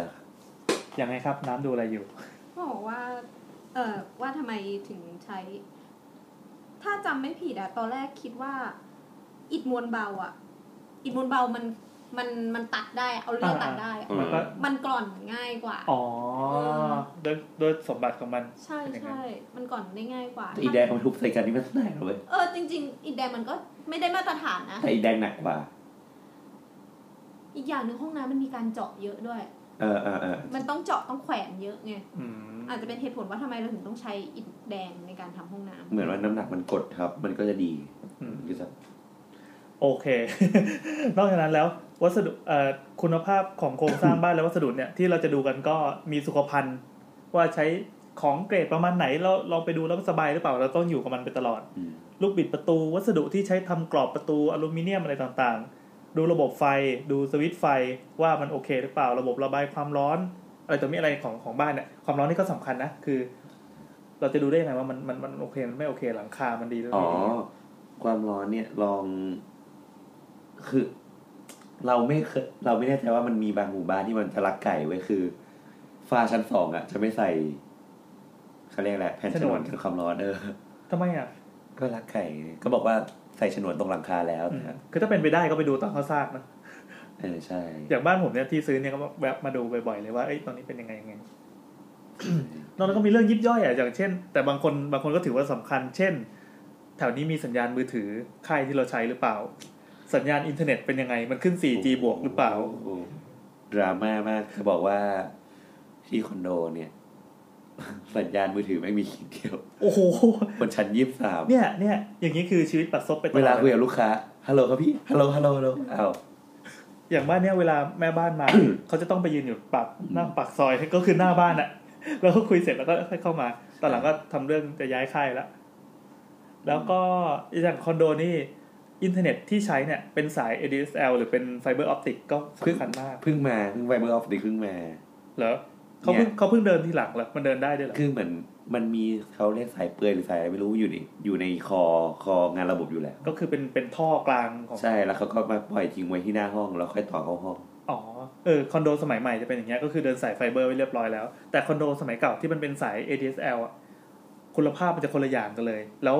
เข้าใจว่าการเปลี่ยนระยะอันนี้ผมไม่แน่ใจนะครับการการเปลี่ยนจาก เอ ดี เอส แอล เป็นไฟเบอร์เนี่ยอันนี้ไม่รู้เลยเออแต่ถ้าใครรู้ช่วยให้ข้อมูลตัวนี้ด้วยแต่รู้ว่าดราม่าแม่รู้สึกจะมีปัญหาหลายที่แล้วที่ที่เหมือนเป็นปัจจัยสำคัญมากสำหรับคนที่จะอยู่หรือไม่อยู่ในอินเทอร์เน็ตเนี่ยไม่คือดราดราม่าดราม่ามากนี่คืออยู่ดีๆเครือข่ายตัวทีอ่ะแม่งก็ไม่แจ้งไม่แจ้งหาอะไรเว้ยแล้วก็ตัดเน็ตทิ้งไปอ้าวทำไมอ่ะคือมันมันแจ้งว่ามันเปลี่ยนเป็นไฟเบอร์ออปติกแต่ว่ามันไม่แจ้งว่ามันจะตัดเมื่อไหร่หรือว่ามีเวลาทำถึงเมื่อไหร่อยู่ดีแม่งเน็ตที่ห้องก็ใช้ไม่ได้ยังดีถ้าตัวทีมีอยู่สองเจ้าเนี่ยอ่ะล่ะเออเอออะไรเออนั่นแหละนอกนั้นก็ดูพวกอะไรอ่ะถังขยะหน้าบ้านโอเคหรือเปล่ามันมีที่วางให้วางถังขยะหรือเปล่าอ๋อเออถ้าหมู่บ้านจัดสรรเนี่ยจะมีอ่าอ่ารถเก็บขยะอะไรงี้หรือเปล่าต้นไม้หน้าบ้านเป็นต้นอะไรเป็นหูกระจงหรือเปล่าเขาลากมันจะมายึดอะไรก็ติปลูกมันปลูกใกล้ตัวบ้านเนี่ยอย่างหมู่บ้านผมเนี่ยหูกระจงสับลากทิ้งไปหลายบ้านแล้วแล้วก็บางบ้านก็ตัดจนเหลือแต่ตอใช่อันนี้ปลูกไว้ตั้งตั้งตัวนี่จะบอกว่าพออยู่ต้นไม้ตลบอ่ะเออเออพออยู่มาสิบปีก็พบว่าหมู่บ้านที่อยู่ตั้งแต่เฟสแรกๆเนี่ยพบความฉิบหายหลายอย่างมากท่อน้ำแตกน้ำรั่วค่าน้ำเกินเช็คไปเช็คมาอ้าวหูกระจงนี่แหละครับค่าน้ำเกินไงน้ำที่เราเคยโดนไงน้ำสมัยเราเรียนทำไมอ่ะค่าน้ำหมื่นสองเนื่องจากท่อแตกตรงไหนไม่รู้แล้วโดนบินหมื่นสองแล้วเขามีมีปณิปนอมอะไรปะก็ก็ไกลเกลี่ยเจ้าของบ้านด้วยเออคือเราก็ไม่ได้ผิดอ่ะเราก็ไม่รู้อืมเออโอ้มีหารกันอีกเออนั่นแหละอย่างนั้นเนี่ยขู่กระจงมาทำลายทำลายระบบน้ำเขาก็เลยต้องตัดสินใจคือการประชุมใหญ่ของหมู่บ้านของนิติที่เขามีจัดประชุมประจำปีหนึ่งในนั้นก็คือเรื่องการตัดต้นไม้บางบ้านเขาก็ชอบความร่มครึ้มไงก็อยากจะเก็บไว้แต่บางบ้านที่พออายุของต้นไม้มันมันมันไอพวกเฟสแรกๆที่อยู่มาก่อนอ่ะมันก็จะโตเร็วกว่าเพื่อนใช่ป่ะแล้วก็พบความวิบัติมากของอาคารเนี่ยอยากจัดเรื่องอาคารวิบัติจังเลยนั่นแหละเขาก็เลยต้องเชิญวิศวกรอยู่นะครับใครเป็นวิศวกรโครงสร้างที่ได้ฟังติดต่อมาได้จริงเราอยากคุยจริงอยากคุยจริงอยากคุยมากๆเลยน่าจะสนุกต้นไม้ใช่ไหมแล้วเดี๋ยวขออีกหนึ่งเรื่องต้นไม้อ่ะขอนับเรื่องเพิ่งไปฟังอาสาฟอรัมมาครับอธิบายก่อนอาสาฟอรัมคืองานงานแจกเบียร์ในสถาปนิกอะมันในในงานอะไรอะสถาปนิกใช่ไหมมันจะมีการเชิญวิทยากรอะเกสต์สปีกเกอร์จากต่างประเทศมาพูดครับเออแล้วปีล่าสุดอะเขาเชิญเกสต์สปีกเกอร์จากศรีลังกาไปศรีลังกาซึ่งคุณก็รู้ว่าศรีลังกาเป็นประเทศที่แบบมีความทอปิคอลมากๆแล้วแบบช่วง คิว แอนด์ เอ อะก็มีคนถามว่าแล้วแบบเอออย่างเงี้ยบ้านคุณอ่ะปลูกต้นไม้ไว้เยอะแยะอย่างเงี้ยแล้วเราทำยังไงอ่ะแบบพวกรากอะไรมันจะทำลายแบบโครงสร้างเออทำลายโครงสร้างคุณจะจะทำยังไงมันบอกก็เขาก็บอกว่าก็ปล่อยทำลายไปสิสวยดีออก เขาก็ตอบดีเออเจ๋งว่ะเออแต่ไม่มีอะไรก็เล่าให้ฟังก็ตลกดีอยู่ที่ว่าบ้านเขาเป็นไงด้วยหรือเปล่าไม่เขาบอกว่าก็ไม่เป็นไรก็ให้มันทำลายไปดิเออบ้านมันก็สวยดีเขาบอกว่าก็เหมือนแบบพวกนครวัดอะไรอย่างเงี้ยที่แบบแต่กูชอบกูเก็ตฟิลแต่ชอบเราก็ชอบเราก็เข้าใจไม่แต่มันคือความเป็นเซนส์แบบวิธีคิดแบบทอปิคอลมากๆใช่ใช่ใช่ใช่นั่นแหละแบบไม่ได้มองว่ามนุษย์เป็นใหญ่เลยเนาะเออเออคือเขาตอนนี้ฟังอ่ะเขาพูดตลอดเลยว่าอ่าอาร์เคเจอร์ที่ดีอ่ะต้องไม่ไม่ไปโดมิเนตเหมือนกับไม่ไปไปจัดการเบียดเบียนธรรมชาติเออไปเบียดเบียนธรรมชาติหรือว่า surrounding อะไรเงี้ยเออต้องมองว่า architecture คือแบกกาเว้ยอืมชอบวิธีคิดชอบวิธีคิดแต่เป็นคุณลุงคุณลุงเขาเป็นแบบเป็นลูกศิษย์บาว่าอ๋อบาว่าคืออะไรครับบาว่าคือเป็นเกรดเด็กคนหนึ่ง เอลเต็กก็คือเป็นสุดยอดสามลิกโลกประมาณนี้นะใช่ครับไปเปิดดูเอ้ยเราไปเปิดดูกันบาว่านอกเรื่องบาว่าสะกดยังไงสมัย B A W A บาว่านะครับคือแค่เห็นงานมันก็เย็นแล้วอะเฮ้อ A W A แถวบ้านเราเจฟฟรีย์บาว่าปลูกไอ้นี่ด้วยอะพญาสัตบัญบาว่าจะกลางๆเห็นงานก็เย็นเลยใช่ป่ะพอมันออกดอกปุ๊บมันเหม็นมากเออโอ้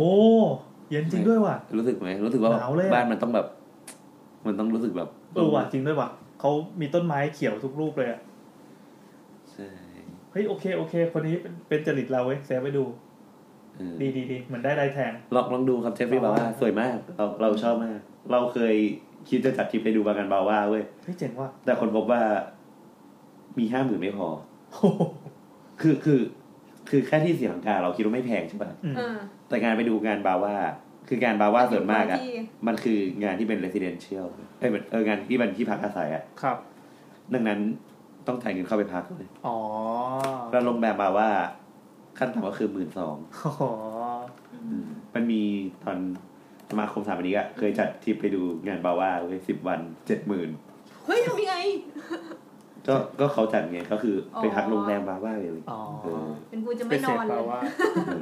เดินดมไม่ทั่วลืมตาตลอดเวลาเข้าใจอย่างว่าเข้าใจอย่างว่าทำไมอาชีพนี้ไม่รวยวะเนี่ยได้เงินมาก็จ่ายอะไรทีเนี่ยละโอเคกลับมาแพงๆอ่ะกลับมาสู่บ้านเรานะครับอ่าเมื่อกี้อะไรนะดูดูรั้วดูกระจกดูกระจกก็ดูรั้วบ้านว่าว่ารั้วบ้านเป็นยังไงมันโอเคหรือเปล่ามันมันในหมู่บ้านมันปลอดภัยพอที่จะต้องทำรั้วทำอะไรรั้วล้มหรือเปล่าอ่าอะไรแบบนั้นวัสดุของรั้วทำจากอะไรจับแล้วไฟดูดหรือเปล่า แล้วก็ดูขนาดถนนของหน้าบ้านถนนของหน้าบ้านสำคัญนะถ้ามันเป็นซอยแคบๆอ่ะนึกภาพว่าบ้านเรากับบ้านตรงข้ามที่อยู่ประจันหน้ากันมีอย่างน้อยหกเมตรตามกฎหมายเขาก็มีกำหนดไว้ใช่ไหมเหมือนเป็นเส้นเมนต้องกี่เมตรแล้วก็เส้นรองต้องเป็นกี่เมตรเส้นเมนเนี่ยมันจะขึ้นอยู่กับขนาดจำนวนบ้านในโครงการอ๋อแต่ว่าเส้นย่อยมีกำหนดเส้นย่อยก็หกเมตรน่าจะก็แปลว่าหกเมตรก็เพราะว่ามันต้องถอยรถออกมาให้ได้แล้วก็เวลาอยู่อาศัยจริงอันนี้คือโลกแห่งความจริงนะคนไม่ก็จอดมันจะจอดอยู่หน้าบ้านยังไงก็ตามคือแต่ละบ้านจะเหมือน มีโควต้าจอดหน้าบ้านตัวเองไว้อ่าเราก็ต้องดูว่าขณะที่มันจอดซ้ายขวาเนี่ยเราสามารถขับรถเข้าไปได้อย่างปกติสุขหรือเปล่า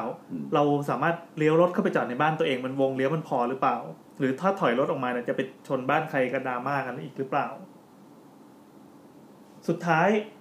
เรื่องที่สำคัญกว่าพวกพวกสิ่งไม่มีชีวิตต่างๆก็คือเรื่องคน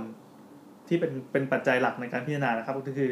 ดูคาแรคเตอร์ของเพื่อนบ้านที่อยู่ติดกันซ้ายขวาหน้าหลังของเรานี่แหละเพื่อนบ้านฟอร์มนรก คืออ่าๆดูว่าดูเรื่องอะไรบ้างก่อนอื่นเออนี่คือเพื่อนบ้านพี่แอนที่บอกว่าขายยาเฮ้ยนี่ๆหลังหลังนึงหลังนึงวันนึงครับเราเล่าได้ใช่มั้ยเล่าได้ๆวันนึงก็มีตำรวจมาเคาะประตูว่าเออขอโทษนะครับเออเพื่อนบ้านเอ้ยเล่าไปยังวะนี่เล่าไปยังขอโทษนะครับเออเพื่อนบ้านของคุณแบบมีมีเขามาทำร้ายมามาอะไรหรือเปล่ามาก่อกวนหรือมาสร้างความไม่สงบเขาตกใจว่าเกิดอะไรขึ้นทำไมมีอะไรเหรอครับอ๋อพอดีผมเป็นแบบกองปราบแล้วเขาก็แบบโชว์เครื่องแบบโชว์อะไรแบบเขาเป็นตำรวจนอกเครื่องแบบนะเอารถกระบะมาจอดหน้าบ้านของผมไปชะโงกดูแล้วก็เรียกทุกคนคือเป็นแบบวัยรุ่นทั้งบ้านเลยขึ้นไปบนรถกระบะนั้นนะเป็นสิบคนเลยนั่งกันเรียงเลยก็แบบเออจับเรื่องยาเสพติดนะครับนั่นครับก็ผิดจริงไหมก็ผิดจริงผิดจริงพี่ก็เลยไม่ได้บอกว่าไม่ได้ก่อปัญหาอะไรเพราะเดียวอยู่นี่ครับผมก็เอาส่งเลยก็ส่งผ่านแล้วว่านี่แหละหลังบ้านเนี่ยมีอยู่สองกิโลไม่ใช่ครั้งเดียวด้วยเป็นสองครั้งที่เคยเจอแล้วเท่าที่ไปอยู่แต่ตอนเราอยู่คอนโดอ่ะมีดาราคนนึงอยู่ครับแล้วก็เขาก็เอาหมาลงไปว่ายน้ำในสระโอ้ยเขาเหี้ยเลยเราก็เหมือนแบบไม่มีใครคือมันไม่มีใครกล้าว่ายอยู่แล้วเนาะหมายถึงว่านิตงนิติยาอะไรอย่างเงี้ยเพราะความเป็นดาราก็ด้วยมีอักษรย่อป่ะมาบอกชื่อมาเลยไม่ได้เอาบอกอักษรย่ออยากดูในแคนก็สิบดาราย่ออะไรมออ่ะแมวแมวแมวแมวผู้หญิงเออไม่เป็นไรช่างมันเถอะเดี๋ยวแม่งโดนฟ้องแมวแมวแมวความผิดแมวที่อยู่ในใบนะเหมือนคอนโดอ่ะมันมันก็ตอนนั้นคอนโดอยู่ที่ทองหล่อก็จะมีเหมือนแบบมีดาราอยู่มีมีทูตอยู่ด้วยแล้วก็มีสถานทูตอยู่ในนั้นอะไรเงี้ยโอ้โหสถานทูตในคอนโดคือคือมีสถานทูต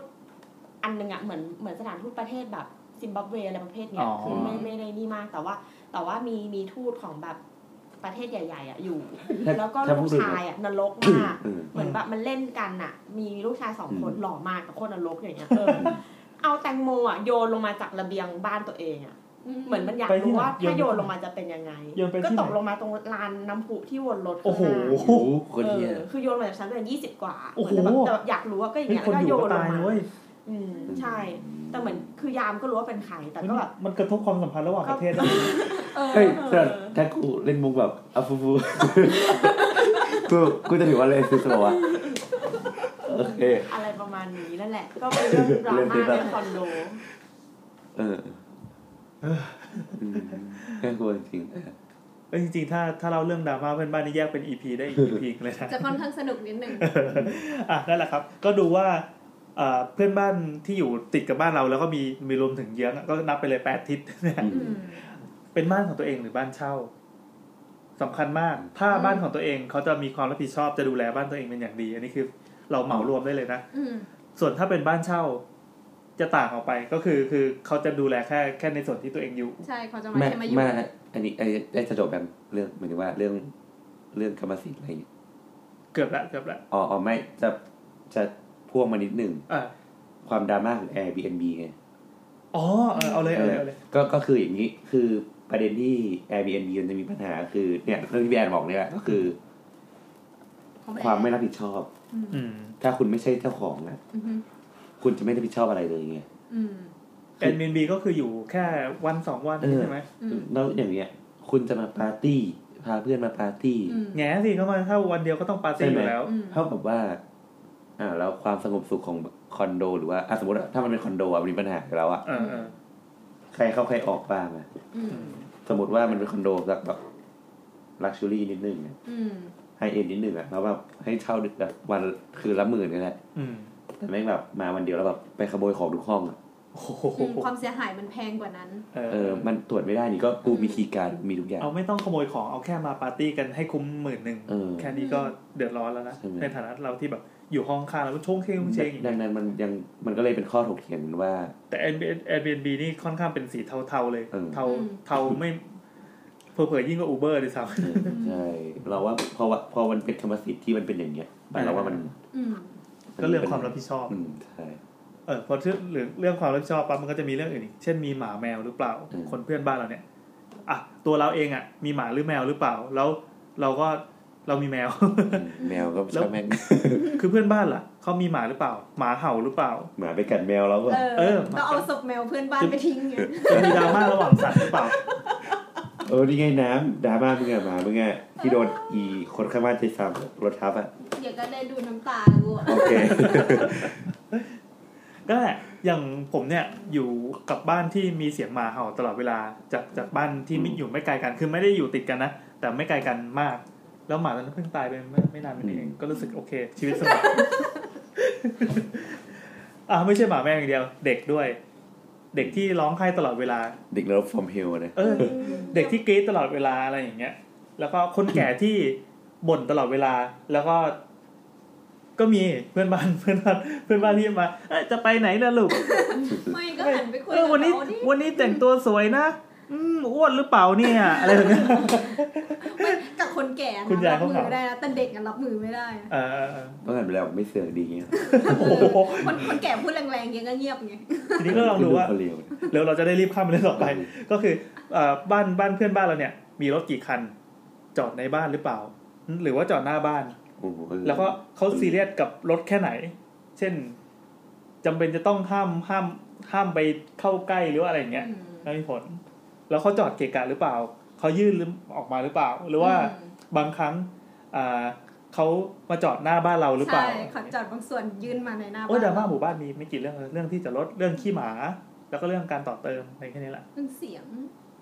แล้วเขาปลูกต้นไม้อะไรเขาเขาแบบต้นไม้เขาจะมาหล่นลงใส่บ้านเราหรือเปล่าถ้าจริงๆถ้ามีเพื่อนบ้านที่ดีแล้วคุยกันรู้เรื่องก็โอเคทุกอย่างก็จะเคลียร์นะเขาทำกับข้าวเองหรือเปล่าทำกับข้าวที่ดูเหมือนจะไม่มีปัญหานะแต่จริงๆแล้วเออมีมีกลิ่นมีกลิ่นที่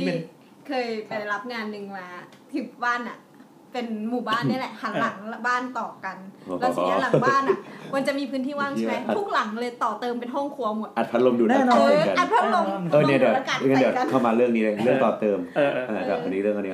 เขาอัดพัดลมดูดอากาศใส่กันแล้วคือเราอ่ะไปเราอ่ะไปดูแลบ้านหลังเนี้ยทีหลังจากที่บ้านตรงข้ามเขาอัดอากาศใส่แล้วเราก็ถามเจ้าของบ้านพี่เราต้องหันเรามีความรับผิดชอบแล้วก็บอกว่าเราต้องหันเครื่องแบบดูดอากาศเราอ่ะขายอากาศเราอ่ะไปไปทางนี้นะออกไปทางเนี้ยเพื่อให้หลบเพื่อนบ้านเพราะไม่ต้องชนแม่ง แล้วก็แบบฮะพี่จะแบทเทิลกันเลยเหรอเนี่ยในกลุ่มของหมู่บ้านก็เพิ่งมีล่าสุดเนี่ยพ่นควันมาใส่บ้านผมเลยเขาก็ถ่ายรูปถ่ายรูปไปเขาแก้ให้นะเว้ยก็โอเคก็ถือว่ามีความรับผิดชอบอยู่บ้างคือเราว่าการอย่างเงี้ยเออมันก็ตามมาถึงเนาะแบบเงินก็เรื่องต่อเติมเราว่าใช่เอออย่างเงี้ยเออหมายถึงว่าเราว่าอย่างที่บอกว่าการอยู่หมู่บ้านด้วยกันมันต้องมีความรับผิดชอบอ่ะต้องมีจิตสาธารณะส่วนกลางเช่นแบบการที่เขาแบบมีระยะเฟดแบ็กโดยรอบเขาก็เพื่อเพื่ออะไรเพื่อไอ้พวกนี้แหละเพื่อที่มึงไม่ต้องมาตบกันนี่แหละคือกฎหมายเขาก็ดีไซน์มาดีแล้วแต่ว่าเวลาเราอยู่มันก็เออขอเกินเกินขออะไรเหมือนไอ้เนี่ยพวกอาคารพาณิชย์ที่ยาวๆอ่ะแล้วเขาจะมีกฎหมายเซตแบ็กจากริมถนนเข้าไปเซตแบ็กก็คือระยะถอยร่นใช่ถอยร่นมาเพื่อเพื่ออะไรบ้างเพื่อริมถนนอย่างเงี้ยการทางเป็นทางเดินหรือว่าเขาขอเว้นคืนเข้าไปในอนาคตมันต้องมีการเซ็นแบบไปปรากฏว่าเอาเข้าจริงมันกลายเป็นทางขายของอ่ะที่ร้านอ่ะแบบตัวร้านอ่ะอยู่ในอาคารพาณิชย์แต่ว่าหน้าร้านอ่ะเปิดเข้ามาตรงทางเท้าเออแล้วมันก็ให้เช่าได้ด้วยเว้ยเออมันมีแผงเช่าด้วยแล้วเคยไปจอดรถหน้าร้านออกมาไล่กูบอกว่าไม่ได้จอดไม่ได้กูบอกว่าไม่ได้วันที่สาธารณะไม่เอาน้ำร้อนสาดกูนี่แสดงว่าเกิดผิดประเทศแล้วล่ะอ่ะแล้วเมื่อกี้ก็ทั้งหมดก็เป็นเกณฑ์ในการพิจารณาในการซื้อบ้านจัดสรรนะครับจริงๆจะมีเรื่องอื่นอีกมากมายเราคุยไม่จบหรอกทีนี้เราเราแวะแตะนิดนิดละกันว่าถ้าไม่ใช่บ้านจัดสรรละเป็นบ้านมือสองละคือบ้านมือสองจะจะต่างจากบ้านมือหนึ่งตรงที่ตัวบ้านเนี่ยมันจะมีอายุมีสภาพบ้านของมัน คือเราก็ต้องไปดูแหละก็มีเรื่องปลวกเรื่องอะไรซึ่งเดี๋ยวเราไว้คุยเต็มๆตอนตอน อี พี เรื่องรีโนเวทละกันเนาะนะครับคราวนี้เราแตะแค่นิดเดียวก็พอเพราะว่าเราจะมาเข้าสู่ขั้นตอนการตัดสินใจซื้อละเมื่อกี้คือการพิจารณาทั้งหมดโหนี่ยาวนานมากยาวนานครับนึกว่าจะจบเลยนะโอ้ยเอาจริงเราตัดสินใจเป็นหลายๆเดือนนะหลายๆปีเลยด้วยซ้ำแล้วแต่บางคนพอเราตัดสินใจซื้อปั๊บอ่าว่าตามตรงคือมันจะมายุ่งเกี่ยวกับกฎหมายละมันจะมีกฎหมายต่างๆที่เกี่ยวกับการการซื้อขายบ้านซึ่งบอกตามตรงว่าเราไม่ถนัดก็ไปหาอ่านเอาเองแต่เบื้องต้นเบื้องต้นอ่ะบอกนี่บอกได้นิดนึงว่าเราอ่ะต้องมีการไปยุ่งเกี่ยวกับการเซ็นสัญญาชื่อสัญญาว่าจะซื้อจะขายบ้านหรือเอ่อแล้วก็มีฉบับหนึ่งชื่อสัญญาวางมัดจำเออตอนแรกเวลาเราไปซื้อเนี่ยเราไม่ได้พอซื้อปั๊บแล้วก็เอาบ้านใส่ถุงพลาสติกหิ้วกลับบ้านได้นะเราจะต้องมีสัญญาที่ว่าเราจะซื้อแล้วเราจะไอ้เค้าก็จะขายแล้วก็มาเซ็นในสัญญาฉบับเดียวกันว่าอ่าถ้าใครมีการเบี้ยวสัญญาน่าจะต้องไอ้นั่นไอ้นี่ก็ว่าไปมีการยึดเงินอะไรก็แล้วแต่สัญญาวางมัดจำก็คือเราอะตัดสินใจว่าเราจะจ่ายตังค่ามัดจำบ้านแล้วซึ่งไอ้มัดจำเนี่ยเป็นก้อนใหญ่เดี๋ยวเราว่าเรื่องเงินแล้วก็ไปเช็คพวกโฉนดเช็คสัญญาดูข้อตกลงให้ละเอียดก่อนเซ็นซึ่งอันนี้มันก็เป็นเรื่องคอมมอนที่ทุกคนจะต้องรู้กันอยู่แล้วให้อ่านดีๆเพราะว่าแต่ละหมู่บ้านแต่ละโครงการหรือแต่ละคอนโดเนี่ยมันจะมีกำหนดการสร้างอยู่อย่างที่บอกว่าสมมติว่ากำหนดการไม่พอดีกับเราเช่นเราเนี่ยเป็นมนุษย์เงินเดือนเรามีพลังในการผลิตเงินจำกัดเช่นเฮ้ยเราประเมินไว้แล้วไว้ว่าอีกหนึ่งปีเนี่ยถ้ามีบ้านไว้เราจะเก็บตังค์ได้พอดีเป๊ะเลยบ้านแม่งเสร็จเสร็จก่อนสองเดือน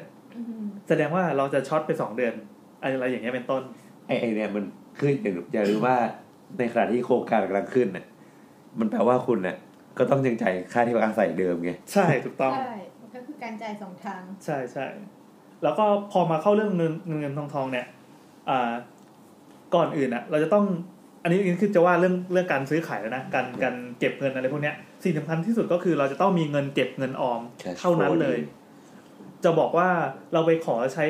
เงินในอนาคตจะรอโบนัสปีนี้ออกอะไรเงี้ยอย่าอย่าอย่าดราม่าดราม่าเอ่อจริงๆมันก็ไม่ได้เป็นข้อห้ามหรอกแต่ว่ามันจะอันตรายมากเราขอบอกขอขอเรียกว่าไม่แนะนำแล้วกันทำได้แต่อันตรายมากคนที่ไม่มีเงินเก็บหรือเก็บเงินไม่เป็นหรือไม่มีวินัยในการเงินหรือไปซื้อตั๋วคอนเสิร์ตหมดแล้วคือเราสามารถซื้อบ้านได้แหละแต่ไม่แนะนำเพราะว่าการซื้อบ้านเนี่ยมันจะเป็นภาระผูกพันก้อนใหญ่ที่สุดในชีวิตเราอย่างน้อยก็สามสิบอย่างน้อยก็ยี่สิบปีอ่ะยี่สิบถึงสามสิบปีแล้วแต่ว่าเราจะเลือกระยะผ่อนแค่ไหน อย่าไปหวังเงินโบนัสหรือหวยให้ดูความพร้อมของตัวเองนะวินาทีนั้นเลยว่าเฮ้ยถ้าเราจะเดินไปซื้อบ้านตอนเนี้ยเราพร้อมแค่ไหนอะไรละเออแล้วอะไรเราเรียกว่าพร้อมนี่ไงก็เสี่ยงโชคกับผัวรวยใช่เออแต่ถ้าถ้าสมมติว่ามีผัวรวยก็จบเออคือคิดอะไรอยู่คิดตลอดในเรื่องนี้คิดตลอดคือการซื้อบ้านมันมีสองอย่างไงซื้อสดกับซื้อผ่อนใช่ไหมถ้าซื้อสดก็ก็ไม่มีปัญหาแล้วก็เลิกพูดก็กดข้ามไป อี พี หน้าได้เลยแต่ถ้าซื้อผ่อนเนี่ยมันมันมีอะไรให้คิดอีกหลายอย่างมากเอ่อเมื่อตอนบ่ายเพิ่งไปนั่งกินอะไรก็กินก๋วยเตี๋ยวมั้งแล้วในร้านอ่ะเขาเปิดละครอะไรสักอย่างหนึ่งซึ่งมันเป็นแนวแนวแนวแนวแนวบ้านคฤหาสน์ช่องเจ็ดช่องสามอ่ะฉันไม่ได้อยากจะอวดรวยหรอกนะแต่บ้านหลังเนี้ยยี่สิบล้านฉันขอซื้อเงินสดแล้วก็มาปื๊ดมีเสียดุตีผ่ามีจริงด้วยเออมีจริงเหรอเคยมีคือทำไมวะคือฟ้องเงินเหรอวะใช่เป็นพวกที่ไม่สามารถเอาเงินเข้าธนาคารได้เงินไม่สะอาดฟ้องเงินเคยมีคนที่แบบผมผมจะจ่ายเนี้ยค่างวดเนี้ยประมาณแบบแปดล้านอะไรเงี้ยเดินไปหลังรถแล้วเปิดท้ายรถอ่ะเงินหน่อยตึงตึงโอ้โหจำทะเบียนรถได้ไหมจะเป็นงั้นนี่ก็มองอยู่ตลอดอ่ะแต่ก็เพื่อกลัวตายมากกว่าไงเอออ่ะเรากลับมาสู่โลกแห่งความจริงคือเราต้องมามาพิจารณาความเสี่ยงของตัวเองว่าเราอ่ะสามารถพร้อมหรือเปล่าดูยังไงถึงจะเรียกว่าพร้อมนี่มีโครงการจะซื้อบ้านอะไรครับไม่มีอ่ะคิดว่าจะเกาะข้อตลอดชีวิตผมมันจะมีโครงการแบบจะสร้างบ้านหรือจะซื้อบ้านอะไรบ้างมั้ยก็น่าจะมีนะอ่าน่าจะมีอ่ะงั้นต้องฟังตั้งใจฟังนะเชิญครับอันนี้ครับคือเราจะต้องดูว่าตัวเองอ่ะมีปัญญาจ่ายหรือเปล่าว่าระยะในการในการจ่ายเนี่ยคือพิจารณาความเสี่ยงอย่างน้อยห้าปีครับห้าปีแปลว่าเรามีรายได้คงที่เพียงพอที่จะจ่ายต่อเนื่องในห้าปีเนี้ยหรือไม่แล้วก็ถ้าเกิดมีเหตุที่จะต้องออกจากงานที่ทำถึงวันเนี้ยคือโดนวันนึงอมโดนไล่ออกจะต้องทำยังไงจะจะมีวิธีหาเงินหรือว่าผันเงินมายังไงถ้าสามารถทำได้ก็โอเคหรือถ้ามีการเปลี่ยนงานโยกย้ายที่อยู่เช่นเราเฮ้ยจะมาอยู่บ้านเนี่ยแต่วันนึงเราไม่แน่ใจไว้ว่าอนาคตเราจะไปต่างจังหวัดหรือเปล่าอะไรเงี้ยแล้วเราจะซื้อทำไมอะไรเงี้ยเป็นต้นแล้วก็ดูสุขภาพตัวเองว่าสุขภาพโอเคหรือเปล่าเนี่ยดูสภาพความเป็นโรคอยู่ปัจจุบันนี้อายุเท่าไหร่ก็มีผลต่อการพิจารณาเอาสุขภาพกับอายุมีผลต่อการผ่อนไงเพราะว่าธนาคารเขาดูหมดเลยจะมีลูกเมื่อไหร่มีโครงการจะมีลูกไหมก็เมื่อมีเมียถ้ามีเมียแล้วถ้าเลิกกันเขาเขาทนโอมไม่ได้ทำยังไงต้องผ่อนเองคนเดียวอะไรเงี้ยไหวหรือเปล่าถ้ายังไม่พร้อมก็คือยังไม่ต้องรีบคือคือ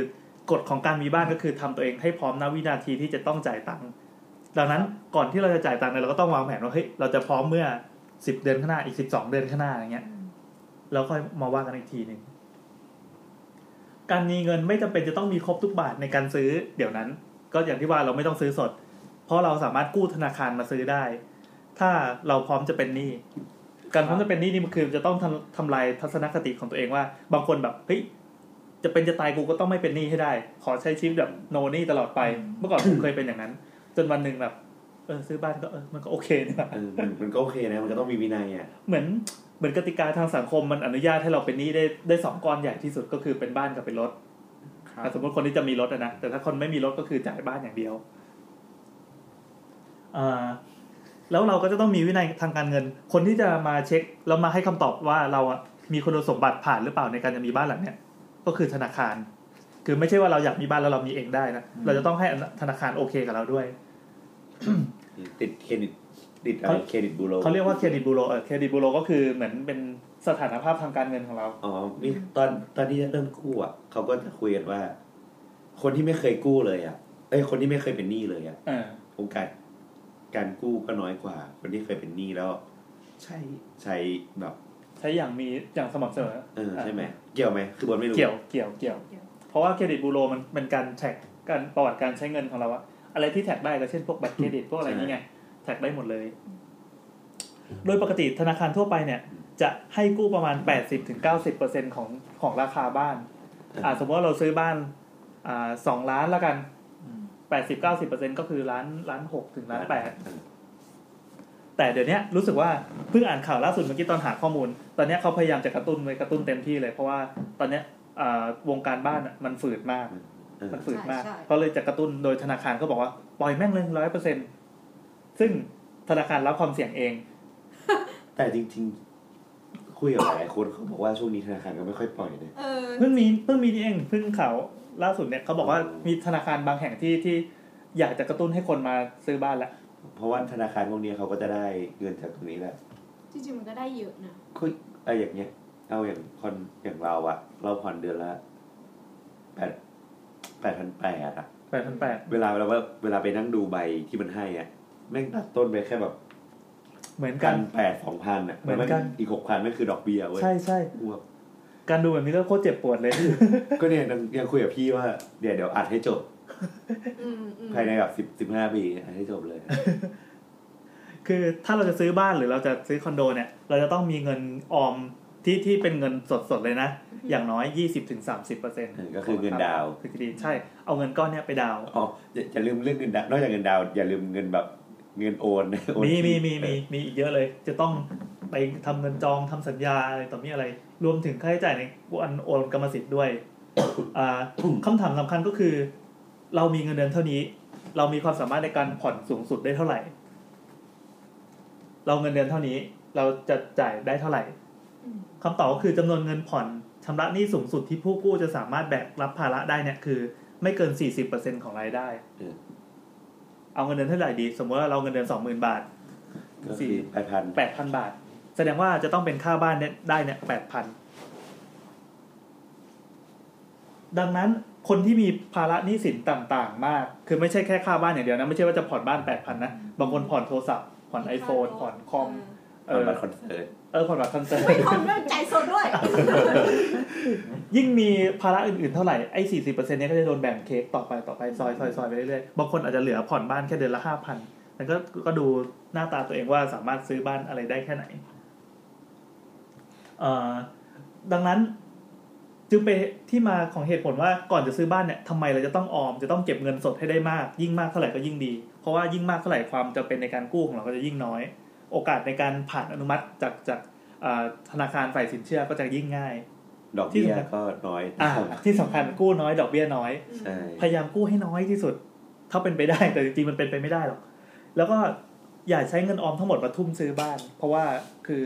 คือมันไม่แน่ไงชีวิตเราก็ไม่แน่ไม่นอนมันต้องมีเงินฉุกเฉินแบบป่วยขึ้นมาใช่ใช่ใช่ถ้าเราทำประกงประกันอะไรก็ว่าไปหรือว่าหนึ่งมันมีเหตุอะไรที่ต้องใช้เงินจริงๆแบบมีญาติมีอะไรที่แบบโอ้ยเข้าโรงพยาบาลโรงพยาบาลอะไรขึ้นมาวิธีง่ายๆในการเช็คความสามารถของตัวเองนะว่าสามารถจ่ายได้หรือเปล่านะคือ เขามีสูตรมีบางคนบอกว่าอันนี้เป็นสูตรสูตรสูตรสากลของเครดิตบูโรบางคนบอกว่าเป็นสูตรของอาจารย์วีระที่ให้มาเขาบอกว่าเดี๋ยวพี่ต้องอ่านแบบเจตวีระด้วยที่เราใส่ที่มากที่สุดนะที่เราซื้อได้ทำไมเสียงเหมือนลุงตู่เลยวะในราคาไม่ควรเกินหกสิบเท่าของเงินเดือนนะนะนะอ๋อก็คือไม่ควรเกินหกสิบเท่าของเงินเดือนเอาเงินเดือนเท่าไหร่เดียเช่นเรามีเงินเดือน สองหมื่น อ่ะ สองหมื่น แล้วกันแล้วก็ไม่มีหนี้ไม่มีหนี้อื่นๆใน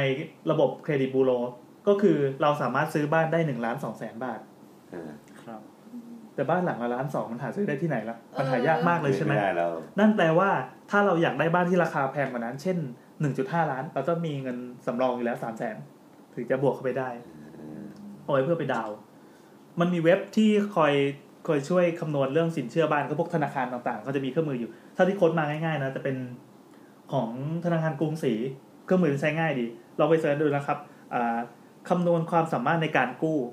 แล้วก็เราไปเอาเอาเงินเดือนตัวเองไปบวกไปอะไรเอาปัจจัยไปใส่แล้วก็จะคำนวณมาให้ว่าเราสามารถกู้ได้แค่ไหนแล้วไปดูตารางเปรียบเทียบความสามารถในการกู้ซื้อบ้านจะมีที่ ดี ดี พร็อพเพอร์ตี้ ดอท คอม ไปเสิร์ชคำนี้เลยตารางเปรียบเทียบความสามารถในการกู้ซื้อบ้าน ทีนี้เมื่อกี้ที่เกินๆไว้ว่าเราจะต้องใช้เงินในการการซื้อบ้านเป็นก้อนๆต่างๆมีก้อนอะไรบ้างก้อนแรกคือจองแต่ละโครงการแต่ละบ้านหรือแต่ละคอนโดเนี่ยมันจะมีการจองพอไปถึงปั๊บเราก็อ่ะโอเคตัดสินใจจะเอาหลังนี้ละเขาจะให้จองจะไม่ได้มันสักกี่บาทแต่ไม่มากไม่มากก้อนแรกไม่ค่อยมากเท่าไหร่แต่บางโครงการที่ฮอตมากๆอย่างเช่นคอนโดใบจองไงซื้อขายใบจองด้วยนะใช่มันมีธุรกิจซื้อขายใบจองเว้ยคอนโดนี่มันเร็วมากอันนี้คือภาพบอกเลยจำได้ตอนก่อนจบที่ขอนแก่นนะมีเดอะเบสคอนโดมิเนียมที่ขอนแก่นนะจำได้ขายใบจอง ห้าพัน แต่เราเห็นราคาที่มันขายในเน็ตอ่ะประมาณ หนึ่งหมื่นห้าพัน ถึง สองหมื่น มีคนแบบทำอาชีพนี้เลยนะซื้อใบจองใช่ถูกต้องก็ จำได้มันเริ่มแบบเปิดจองเก้าโมงอ่ะคนไปต่อแถวตั้งแต่เที่ยงคืนเออใช่อย่างนี้เลยบางทีเขาจ้างมอเตอร์ไซค์รับตรงรับจ้างอะไรไปเพื่อจะไปจองเนี่ยจะมีภาพอันนี้ผมผมไปโหลดภาพมาจากเว็บบอร์ดแห่งหนึ่งนะที่ให้ดูคอนโดกลางเมืองติดรถไฟฟ้าซึ่งมัน เรียกว่ามันฮอตมากแล้วคิดว่ายังไงก็ตามพวกพวกคนที่จะมาลงทุนด้านอสังหาเขาเล่นกันเรื่องเรื่องเรื่องไอคอนโดหลังเนี่ยคนแม่งแน่นเนืองแน่นเนืองแน่นแล้วก็มีการเก็งกำไรก็อย่างที่รู้กันต่อไปคือเรื่องเงินดาวเงินดาวจะเป็นก้อนที่ใหญ่ที่สุดที่เราจ่ายไปปั๊บเรารู้สึกว่าตัวจะเบามากคือเงินเงินดาวเนี่ยเขาจะตีเป็นเปอร์เซ็นต์ต่างๆของของจำนวนบ้านก็แล้วแต่เราปะแล้วแต่เราว่ามีความสามารถในการดาวเท่าไหร่ดาวมากก็ผ่อนน้อยดาวน้อยก็ผ่อนมากถ้ามีความสามารถก็คือพยายามเก็บเงินเป็นก้อนเพื่อจะเอาไปดาวบ้านจะดีที่สุดเป็นก้อนนี้อาจจะไปยืมญาติยืมอะไรก็ก็ได้เพราะว่าอันนั้นก็ไม่เสียใช่ไม่เสียดอกไม่เสียดอกหรือถ้าเสียดอกเราก็อาจจะไปช่วยล้างจานไปด้วยช่วยถูบ้านให้อะไรเงี้ยส่งลูกสาวไปส่วนใหญ่ก็จะส่วนใหญ่ที่เคยได้ยินมาก็จะแบบขอแม่ขอพ่ออะไรมาพ่อแม่ก็เตรียมตัวไว้นะครับวันหนึ่งลูกคุณจะผ่อนบ้านซึ่งบางครั้งเราดาวไม่พอมันก็จะมีอีกระบบหนึ่งก็คือผ่อนดาวอ่าใช่ใช่ผ่อนดาวอย่างอย่างบ้านที่ผมเนี่ยเขาเหมือนมีจัดโปรโมชั่นว่าผ่อนดาว ศูนย์เปอร์เซ็นต์ ก็เออก็ดีนี่หว่าแทนที่เราจ่ายดาวเป็นก้อนใช่ป่ะแล้วก็สับเป็นก้อนก้อนแล้วก็จ่ายในราคาเดิมไม่มีไม่มีอัตราเงินเฟ้ออะไรอย่างงี้ด้วยก็เป็นผ่อนดาวอ่าก้อนต่อมาก็คือเวลาเราจะซื้อเราจะไปทำสัญญาเรียบร้อยแล้วมันจะมีพวกค่าทำสัญญาที่สำนักงานเขตที่ดินอันนี้จะวุ่นวายมากเพราะสำนักงานเขตเขาจะมีคนเต็มตลอดวันแล้วก็ไม่ค่อยมีที่นั่งเท่าไหร่ไปเช้ากว่าจะเสร็จก็แบบเย็นอะไรอย่างเงี้ยใช่ใช่ตอนจำได้ตอนที่ไปโอนคอนโดอ่ะกำลังติดอ่ะไปเก้าโมงเสร็จเกือบสี่โมงนั่นแหละจะเป็นอย่างนี้ทุกที่เลยบางทีถ้าคนที่เป็นเขาเซียนๆหน่อยเขาจะแบบอ่ะเรามาเจอกันตอนเช้านะครับเพื่อจะมาทำเรื่องเอกสารเดี๋ยวผมจองให้ผมไล่ให้อย่างดีอะไรเงี้ยพอไปถึงปั๊บมันจะต้องจ่ายเงินค่าโอนและค่าจดจำนองส่วนใหญ่มันจะก็โครงการที่ที่ระดับมีแบรนด์หน่อยเขาจะอ้ามาเรามาคนละครึ่งกันแล้วแต่โปรโมชั่นเขาจะจัดบางทีก็เฮ้ยฟรีโอนหรือแล้วแต่เขาจะจัดโปรนะฟรีโอนก็คือเราไม่เสียค่าค่าโอนส่วนนี้ทำไมถึงเขาถึงมาจัดโปรโมชั่นเพราะว่าเงินมันไม่น้อยเลยมันโดยทั่วไปจะประมาณ หนึ่งถึงสองเปอร์เซ็นต์ ของราคาขายก็สมมติว่าสองล้านเนี่ยก็เท่าไหร่ หนึ่งเปอร์เซ็นต์ ก็ สองหมื่น เออ สองหมื่น สองเปอร์เซ็นต์ ก็ สี่หมื่น แล้วก็เยอะจริงๆตามกฎหมายเขาบอกว่า หนึ่งถึงสองเปอร์เซ็นต์ จากราคาประเมินหรือราคาขายแล้วแต่อย่างใดจะแพงกว่ากันก็คือเอาซึ่งส่วนใหญ่ก็เป็นราคาขายราคาประเมินมันถูกเอ่อแต่รัฐบาลเนี่ยจะมีออกโปรโมชั่นกระตุ้นเรื่อยๆถ้าเกิดรู้สึกว่าเฮ้ยวงการอสังหาเราฝืดไว้คืออสังหามันเป็นมันมีผลต่อการขับเคลื่อนเศรษฐกิจอยู่มันมีผลต่อธนาคารเนี่ยเพราะการชำระหนี้ของโครงการใช่ดังนั้นรัฐบาลเขาจะปล่อยโปรโมชั่นอย่างเงี้ยบ่อยๆเช่นแทนที่จะค่าโอน หนึ่งถึงสองเปอร์เซ็นต์ ก็คือเท่าไหร่นะ สองหมื่นถึงสี่หมื่น เมื่อกี้ใช่ป่ะเขาลดเหลือ ศูนย์จุดศูนย์หนึ่งเปอร์เซ็นต์ ก็ลดลงไปร้อยเท่าก็เหลือ สองพัน สี่พัน เอ้ออะไรแบบเนี้ยเอ้ยไม่ใช่น้อยกว่านั้นด้วย สองร้อยถึงสี่ร้อยอย่างนี้ก็แทบจะเรียกว่าฟรีเลยละกันแล้วนอกจากนั้นก็จะมีค่าจดจำนองกับธนาคารจดจำนองคืออะไรจดจำนองก็คือจำนองเอาบ้านไปจำนองก็คือพอซื้อปั๊บบ้านยังไม่เป็นของเราทันทีเหมือนเราเอาไปบ้านไปจำนองทันทีอ่าแปลง่ายๆก็คือค่าผ่อนบ้านนั่นแหละเราก็ไปผ่อนกับธนาคารส่วนใหญ่ไออัตราตรงนี้จะอยู่ที่ หนึ่งเปอร์เซ็นต์ ของมูลค่าที่จำนองนอกนั้นก็จะมีค่าอากรสแตมป์สแตมป์เขาจะวางเป็นแผงเลยเห็นป่ะอากรสแตมป์ไม่รู้เขาจะเรียยังไงให้หมดงั้นสแตมป์เนี่ยประมาณสองร้อยบาทก็แล้วแต่แล้วนอกจากนั้นก็จะมีเงินผ่อนรายเดือนซึ่งอย่างที่บอกว่ามันเป็นหนี้ภาระผูกพันแล้วก็เงินต้นหายประมาณเสี้ยวขี้เล็บดอกบานให้นึกง่ายๆว่าอ่าค่าผ่อนบ้านหนึ่งล้านบาทเอ้ยค่าค่าบ้านหนึ่งล้านบาทเนี่ยต่อเดือนจะเป็นค่าผ่อนสักประมาณ เจ็ดพันนี่คิดแบบง่ายๆเลยนะถ้าเกิดว่าบ้านบ้านบ้านอื่นมีดีเทลมากกว่านี้ก็ก็บวกลบไปสมมติว่าบ้านราคาเอ่อนี่นี่สามล้านใช่มั้ยนี่ธนาคารสามล้านก็สามเจ็ดยี่สิบเอ็ดค่าเอ่อใช่ก็คือต่อเดือนเนี่ยเราต้องจ่าย สองหมื่นหนึ่งพัน บาทดังนั้นเราก็ดูแล้วกันว่าไอ้ที่บอกว่า สี่สิบเปอร์เซ็นต์ ตอนแรกมันอยู่ในเกณฑ์ สี่สิบเปอร์เซ็นต์ หรือเปล่าเราต้องมีรายได้ที่ cover ตรงนี้ด้วยไอ้ สี่สิบเปอร์เซ็นต์ นี่คือรายได้ของครอบครัวนะบางครั้งใครที่แต่งงานแล้วก็ก็เอาก็แชร์แชร์กันได้ก็สามารถแชร์กันได้โยน่าแบบเมียจะไม่ให้ออกจะไม่ออกตังค์เลยแล้วออกคนเดียวอะไรเงี้ย แล้วก็พอผ่อนไปสักพักคือแต่ละแต่ละธนาคารเขาจะมีโปรโมชั่นอยู่ไปดูได้เลยในอินเทอร์เน็ตมีให้ดูมากมายเลยครับว่าตอนนี้แต่ละธนาคารเขาจัดโปรผ่อนบ้านโปรสินเชื่อกู้บ้านอะไรกันบ้างพอพ้นช่วงโปรปั๊บ ดอกมันก็จะดีดกลับมาสู่สภาวะปกติเหมือนเหมือนเหมือนโปรมือถือเลยตอนแรกเอ้ยให้ใช้ฟรีหกเดือนแล้วอะไรเงี้ยสามปีแรก เอ็ม แอล อาร์ ลบไอ้นู่นไอ้นี่หรือว่าแบบอัตราดอกคงที่เท่าไหร่มันมีคนที่ทำเป็น Excel เว้ยคำนวณเลยว่าเราหยอดไปเท่านี้พัฒนาคารนี้ณพศนี้ณวันนี้มันเป็นเท่าไหร่แล้วก็ตีกราฟต่อไปเราต้องผ่อนเดือนเท่าไหร่เท่าไหร่ใช่ใช่ใช่ก็แต่ถ้าหมดโปรโมชั่นปั๊บเราสามารถรีไฟแนนซ์ได้อันนี้ขึ้นอยู่กับสัญญาที่ทำกับธนาคารไว้เขารีไฟแนนซ์ก็คือเหมือนกับขอเคลียร์หนี้ทั้งหมดแล้วก็จัดการกู้ใหม่เริ่มใหม่เหมือนรีเซ็ตใหม่เหมือนรีบูตใหม่เลยแบบรีบูตเป็นเอเลี่ยนภาคใหม่เหมือนเราเอาเงินเหมือนเราเก็บเงินดาวเรียกไงอีกก้อนเข้าไปอัดเพื่อลดดอกเบี้ยใช่ใช่แต่อันนี้คือไปบอกธนาคารอาจจะเป็นธนาคารเดิมก็ได้เขาไม่โกรธหรอกบอกว่าครับเนี่ยรีไฟแนนซ์แต่เคยเคยคุยกับคนที่ทำธนาคารเขาบอกว่าให้ให้ไปเปลี่ยนธนาคารดูเขาบอกอ๋อเหมือนจะย้ายค่ายใช่ไหมย้ายค่ายจะได้โปรโมชั่นมันจะมีโปรให้เปรียบเทียบด้วยว่าว่าโปรรีไฟแนนซ์เนี่ยเป็นยังไงก็ลองไปคุยกับผู้จัดการธนาคารดูก็จะมีโปรเช่นเช่นเหมือนกับเรากลับมาเข้าสู่ช่วงโปรโมชั่นแรกๆมาอีกครั้งหนึ่งข้อดีก็คือการตัดต้นตัดดอกอะไรมันจะง่ายขึ้นใช่ใช่แล้วมันจะมีเทคนิคอีกอย่างก็คืออันนี้อันนี้ผมใช้มาส่วนตัวแล้วก็พบว่าพบว่าได้ผลคือเพราะว่าบ้านหลังเนี้ยผ่อนผ่อนหมดแล้วเฮ้ยเร็วไหมเออผ่อนหมดเร็วเพราะตอนนั้นคือเหมือนก็ก็ตอนนั้นทำงานบริษัทไงแล้วก็มีเงินเดือนเงินเดือนเยอะแล้วก็ยังไม่ได้ใช้ตอนนั้นยังไม่มีลูกก็รู้สึกว่าการเงินส่วนใหญ่เลยที่แทนที่เราจะไปซื้อหรือจะจะไปผ่อนหรือจะเป็นหนี้ส่วนอื่นนะเอามาอัดฉีดกับตัวบ้านให้ได้มากที่สุดเสร็จปั๊บมันจะไปตัดต้นขอตัดต้นกันเรียกว่าตัดต้นแล้วกันอย่างที่บอกว่าพอบินค่าบ้านมาปั๊บมันท้อมากเลยเออเท่าไหร่อะอย่างตอนนี้ผ่อนเท่าไหร่ต่อเดือน แปดพันแปดร้อย เป็นต้นซะถึง หนึ่งพัน มั้ย สองพัน ประมาณ สองพัน บาทเฮ้ยนี่เยอะนะประมาณ หนึ่งพันแปดร้อย สองพัน เนี่ยเยอะนะพอดีตอนนี้ตอนนี้ผ่อนอยู่อีกอีกอีกก้อนนึงอ่าเท่าไหร่วะต่อเดือนประมาณเกือบๆ สองหมื่น อ่ะมันตัดต้นไปแค่ สองพัน สามพัน จริงเหรอนรกมากเว้ยนรกโคตรๆเลยท้อแท้มากเออท้อแท้มากดังนั้นถ้าเราไปตัดต้นเท่าไหร่ปั๊บไอ้ยอดก้อนใหญ่ที่สุดอ่ะภูเขาน้ำแข็งมันจะค่อยๆถูกกลั่นก่อนไปอย่างเร็วแล้วพอถึงเวลาเราจะเออจะมีกำลังใจขึ้นประมาณนั้นอนอกจากนั้นค่าอื่นๆก็จะมีค่าตกแต่งภายในต่อเติมบ้านซื้อเฟอร์นิเจอร์ซื้อแอร์โอ้อันนี้ต้องคิดเผื่อไว้นะใช่มันไม่ใช่จบมันไม่จบไม่มีทางจบแบบสมมติว่าซื้อบ้านสองล้านนะเออเออคุณคิดว่าคุณจะแบบถือกระเป๋าเข้าไปอยู่อะอืมมันยากมันยากถ้าเราไม่ได้ซื้อบ้านตัวอย่างเอออย่างอย่างเราโชคดีเราอย่างที่เราซื้อเราซื้อห้องตัวอย่างเลยอ๋อเหรอเออถึงว่าถึงว่ามันสมัยถึงฟูลเฟอร์นิชก็นั่นแหละถ้าอีเฉพาะค่าแอร์บ้านทั้งหลังเดี๋ยวนี้แต่ละห้องมันก็มีแอร์ใช่ไหมถ้าเราอยู่ในเมืองใหญ่เท่าไหร่กันวะแอร์แอร์นี่ต้องกี่บาทแล้วแต่ บี ที ยู เออแล้วแต่ก็แต่ก็ตีไปว่าแอร์เนี่ย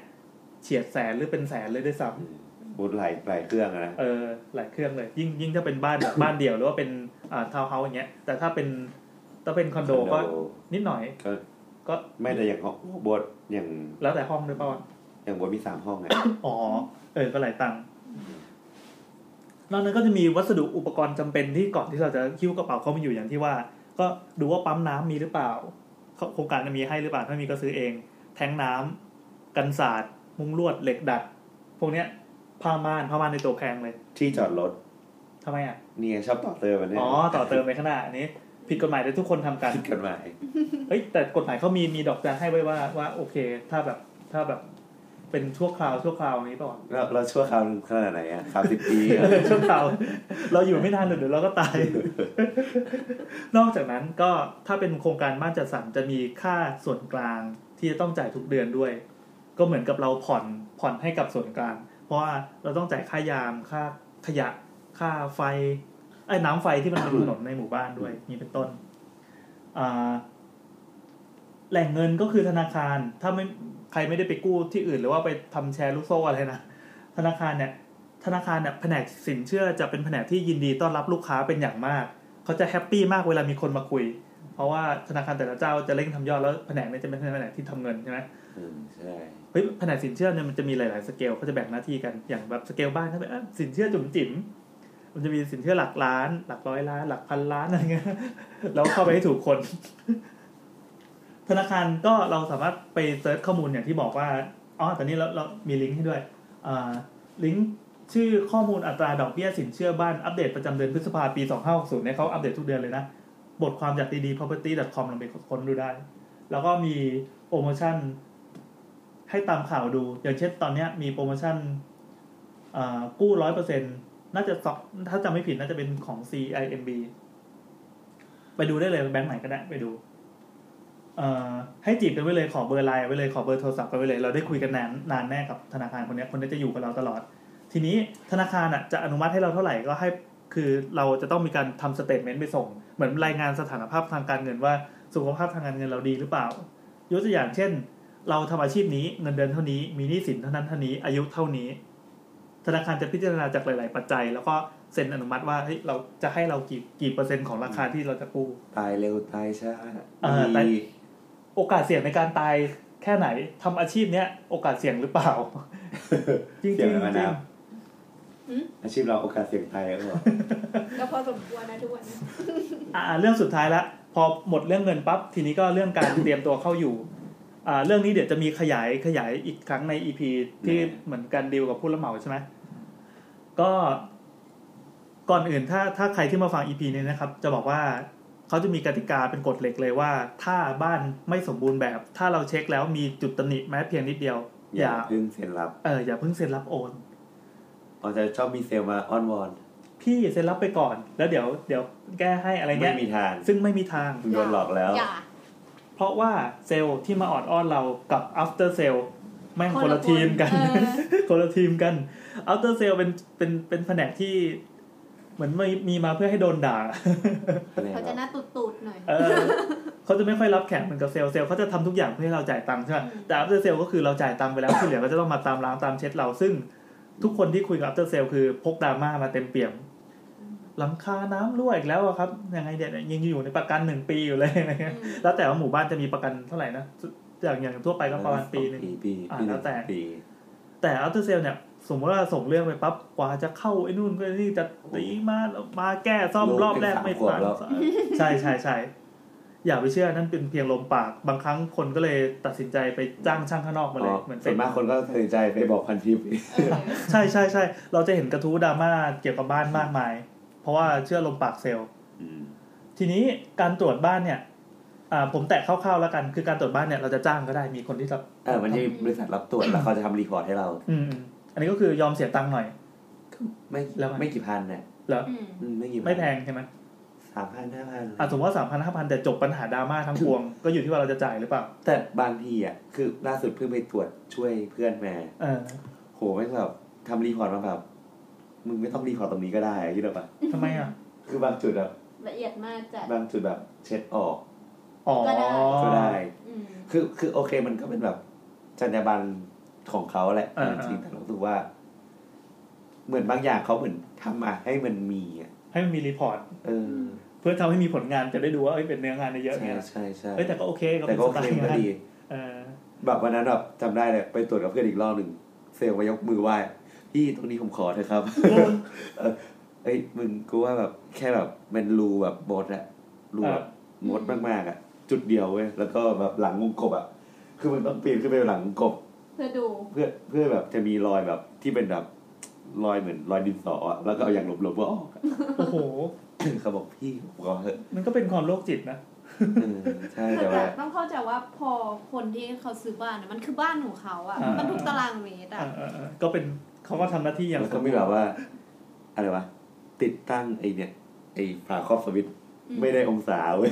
ไม่เก้าสิบองศา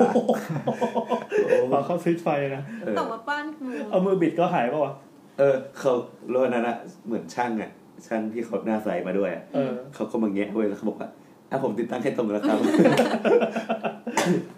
แต่ถ้าเราตรวจเองล่ะเราก็จะหลุดพวกเนี้ยอ๋อเราตรวจเองเขาก็มีเทคนิคว่าเออไปซื้อไอพวกอะไรอะคล้ายๆโพสต์อิทอ่ะที่มันเป็นไอ้ที่แปะไปในหนังสือที่เป็นสีสดๆอ่ะแปะไว้เลยแล้วก็ถ่ายรูปเอาไว้แต่บางโครงการจะมีแอปให้ตรวจด้วยผมเคยทำแอปสมัยเป็นทำงานดีต้อนเอเจนซี่ก็ต้องเขียนแอปขึ้นมาตัวหนึ่งแล้วก็จะคอยเช็คว่าจุดที่หนึ่งที่สองแล้วก็ยกขึ้นมาถ่ายรูปแล้วก็รีพอร์ตไปก็จะมีเช็คลิสต์มาให้ว่าเอ้ยตอนนี้บ้านของคุณเรียบร้อยแล้วอะไรเงี้ยนนมีอะไรอีกอ่ะคือคือเหมือนอ๋อแต่ว่าจริงๆอ่ะในการตรวจดิอะไรดีเฟกต์ว่ามันก็จะเป็นอีกรูทางที่แบบลูกค้าเขี้ยวๆอ่ะแม่งเรียกร้องขอนู่นขอดีเลยอ๋อมีพี่ที่รู้จักเขาทำคอนโดที่ภูเก็ตเป็นเจ้าของคอนโดลูกค้าแม่งมาถึงเว้ย ไม่รู้ไปอ่านวิธีจากไหนมาไม่รู้อะเป็นกล่องไงแล้วใส่ลูกแก้วไว้แล้วดูหลับเด่นนะเคยอ่านเคยอ่านแล้วแต่แล้วก็เทที่แบบเหมือนในหนังอะใช่ใช่ใช่แล้วก็ลูกแก้วอะเด้งเด้งเด้งเด้งเด้งพี่เขาแบบว่าโกรธมากเลยเพราะว่าวิธีเนี้ยถ้ามึงทำไม่เป็นนะกระเบื้องแตกใครรับผิดชอบเพราะลูกแก้วมันก็เป็นเป็นแก้วเหมือนกันเออลูกแก้วมันก็แบบกระแทกอะเรื่องใครรับผิดชอบอะไรอย่างเงี้ย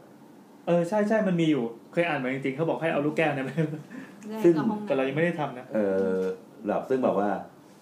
คุยกันแบบเนี่ยมุกกบไม่ได้นู่นไม่ได้นี่อะไรอย่างเงี้ยเออซึ่งแบบสุดท้ายบอกขอเตี้ยนเครื่องหนึ่งแล้วกันโอ้โหอะไรทั้งหมดเพื่อจะเอาของเตี้ยนเครื่องหนึ่งแล้วได้ไหมไม่ได้จะไปได้ได้ไงวะ เขาขายคอนโดแบบไฮเอ็นนะไม่ใช่แบบคอนโดอ๋อแต่นี่คือเขาบอกว่าการตรวจตรวจตรวจบ้านเนี่ยตรวจดีเฟกต์อ่ะตรวจไปเลยเขาจะมีกรอบเวลาให้ประมาณหนึ่งใช่ไหมกรอบเวลาจำไม่ได้ว่าเป็นเป็นกรอบเวลาของอะไรของธนาคารหรือว่าที่เขาเขาเรื่องเงินเรื่องอะไรบางว่าสมมติว่าเก้าสิบวันอะไรเงี้ยว่าอ่ากู้มาแล้วผ่านคุณจะต้องเซ็นต้องรับต้องอนุมัติอะไรอย่างนี้ช่วงนั้นก็ใช้เวลาแห่งความสุขให้เต็มที่ก่อนที่จะอ่าเช็คให้ผ่านให้ครบแล้วก็เซ็นรับทีนี้การการอ่าส่งมอบบ้านจากผู้รับเหมาต้องดูอะไรบ้างเดี๋ยวค่อยว่ากันนะทีนี้พอหลังจากเซ็นส่งมอบบ้านเรียบร้อยแล้วปั๊บบ้านเนี้ยก็จะกลายเป็นของเราทันทีเย่ สามารถย้ายชื่อเข้ามาในทะเบียนบ้านของบ้านหลังนี้ได้แต่โฉนดอยู่ที่ธนาคารโฉนดอยู่ที่ธนาคารคือเรายังไม่สามารถครอบครองโฉนดได้เพราะอะไรก็อย่างที่บอกว่าบ้านเราจำนองอยู่ติดจำนองเหมือนเหมือนเราเป็นเกษตรกรที่ต้องการเอาต้องเอาที่ดินไปจำนองเลยไม่อยู่หลงรับจำนำอยู่ใช่ใช่ใช่ก็สถานการณ์จริงก็เป็นอย่างนั้นแต่เขาใช้ภาษาที่สวยงามทำให้เรารู้สึกซอฟต์ขึ้นมาจริงๆก็คือเนี่ยเราเอาบ้านไปไปตะไว้อยู่ที่ธนาคารทั้งหลังนะครับคือเราอาจจะได้สัมผัสแค่ใบถ่ายเอกสารของโฉนดที่ดินเพื่อสบายใจนั่นแหละแล้วนอกจากนั้นก็คือทำพวกมิเตอร์น้ำไฟขอก็ขออนุญาตทั่วไปซึ่งส่วนมากโครงการก็เหมือนก็ขอให้อยู่แล้วอ่าครับผมแล้วปิดท้าย อี พี นี้ก็คือ พอจะมีแนะนำพวกแหล่งข้อมูลถ้าเกิดว่าเราอยากจะซื้อบ้านจัดสรรเราสนใจอะไรครับต้องดูเราเราว่าก็ไปที่โครงการอ่ะคือเราว่าเดี๋ยวนี้มันง่ายนะโซเชียลมีเดียมันก็มีทุกอย่างแล้วว่าไม่งั้นก็ไปดูพวกดีดีพร็อพเพอร์ตี้หรือว่ามันจะมีพวกทำแบบรีวิวอะไรอย่างเงี้ยมันจะมี think of living แบบของอะไรอย่างเงี้ยเว็บนี้เว็บนี้ดีนะทันทิปก็ได้อะไรเงี้ยเขาจะมีพวกนิทรรศการนิทรรศการบ้านเป็นแบบบ้านเอ็กโปต่างๆจะมีเขาเรียกว่าเป็นบิวโฮมบิวอะไรทุกอย่างป่ะมีป่ะวะอะไรไอ้มันจะมีเทศกาลบ้านป่ะเออพวกงานงานงานแนวๆพวกผู้สร้างบ้านอะไรหรือ think of living เองเขาก็มีนิทรรศการมีเอ็กโปเป็นของตัวเองเขาแจกหนังสือเป็นเล่มๆเลยนะเฮ้ยอันนั้นนะเทศกาลพวกนั้นก็ดีอย่างนึงคือแบบคือแม่งแบบแถมกันแบบเออๆใช่มันแถมเยอะแม่งแบบสร้างบ้านเสร็จแม่งแถมเคาน์เตอร์อ่ะแม่งแบบ สองถึงสาม แสนอะไรอย่างเงี้ยก็มีอืมๆนั่นแหละก็คือไปลองดูทิศทางลมให้ดีว่าว่าตอนนี้เขาจะมีงานมีอะไรก็ลองไปดูเผื่อมันจะช่วยประหยัดตังค์แล้วก็ช่วยเลือกอะไรต่อมีอะไรให้ถูกใจบางครั้งเราก็ไม่รู้หรอกว่าเรามีความต้องการแบบนี้แต่พอไปดูว่าเออว่ามันทำอย่างงี้แล้วชีวิตเราโอเคแล้วชีวิตเราดีขึ้นได้ด้วยอย่างนี้เป็นต้นแล้วทั้งหมดนี้ก็คือการhow to ซื้อบ้านนะครับฉบับย่อไม่ย่อเลยย่อแล้วขอขอโทษเพิ่งดูรายการนี่คือฉบับย่อแล้วคุยกับพี่แอนพี่แอนบอกว่าชั่วโมงเห็นละเห็นแล้วก็รู้สึกแบบเป็นไปไม่ได้แต่ก็ไม่อยากทำนี่มันก็เนื้อเนื้อแล้วนะไม่ได้ได้ได้แล้วก็รีบตัดจบเพื่อไป อี พี ต่อไปเร็วๆขอบคุณมากครับถ้ามีคอมเมนต์อะไรก็ทักมาที่ Twitter อะไรนะเสาเสานะเสาๆนะหรือไม่ก็เขียนคอมเมนต์ไว้ใน SoundCloud เลยแล้วกันอันนี้เราจะแจกแล้วอย่าลืมว่าเรา อี พี นี้ได้ป่ะ อี พี นี้แจกแค่สองใบใช้ได้กี่วันอ่ะใช้ได้เลยอ๋อไม่ไม่ใช่มันมีกำหนดเหรอไม่มีโอเคโอเคก็งั้นงั้น อี พี นี้แจกหนึ่ง อี พี หน้าแจกสองอ่ะโอเคก็ขอบคุณนะครับก็คอมเมนต์มาได้นะทั้งทาง Twitter และทาง SoundCloud แล้วเราจะมีจะมีเลือกผู้โชคดีในอีกสอง อี พี เพราะว่าเดี๋ยว อี พี ถัดไปเราจะอัดต่อกันเลยนะครับขอบคุณที่รับฟังนะครับสวัสดีครับ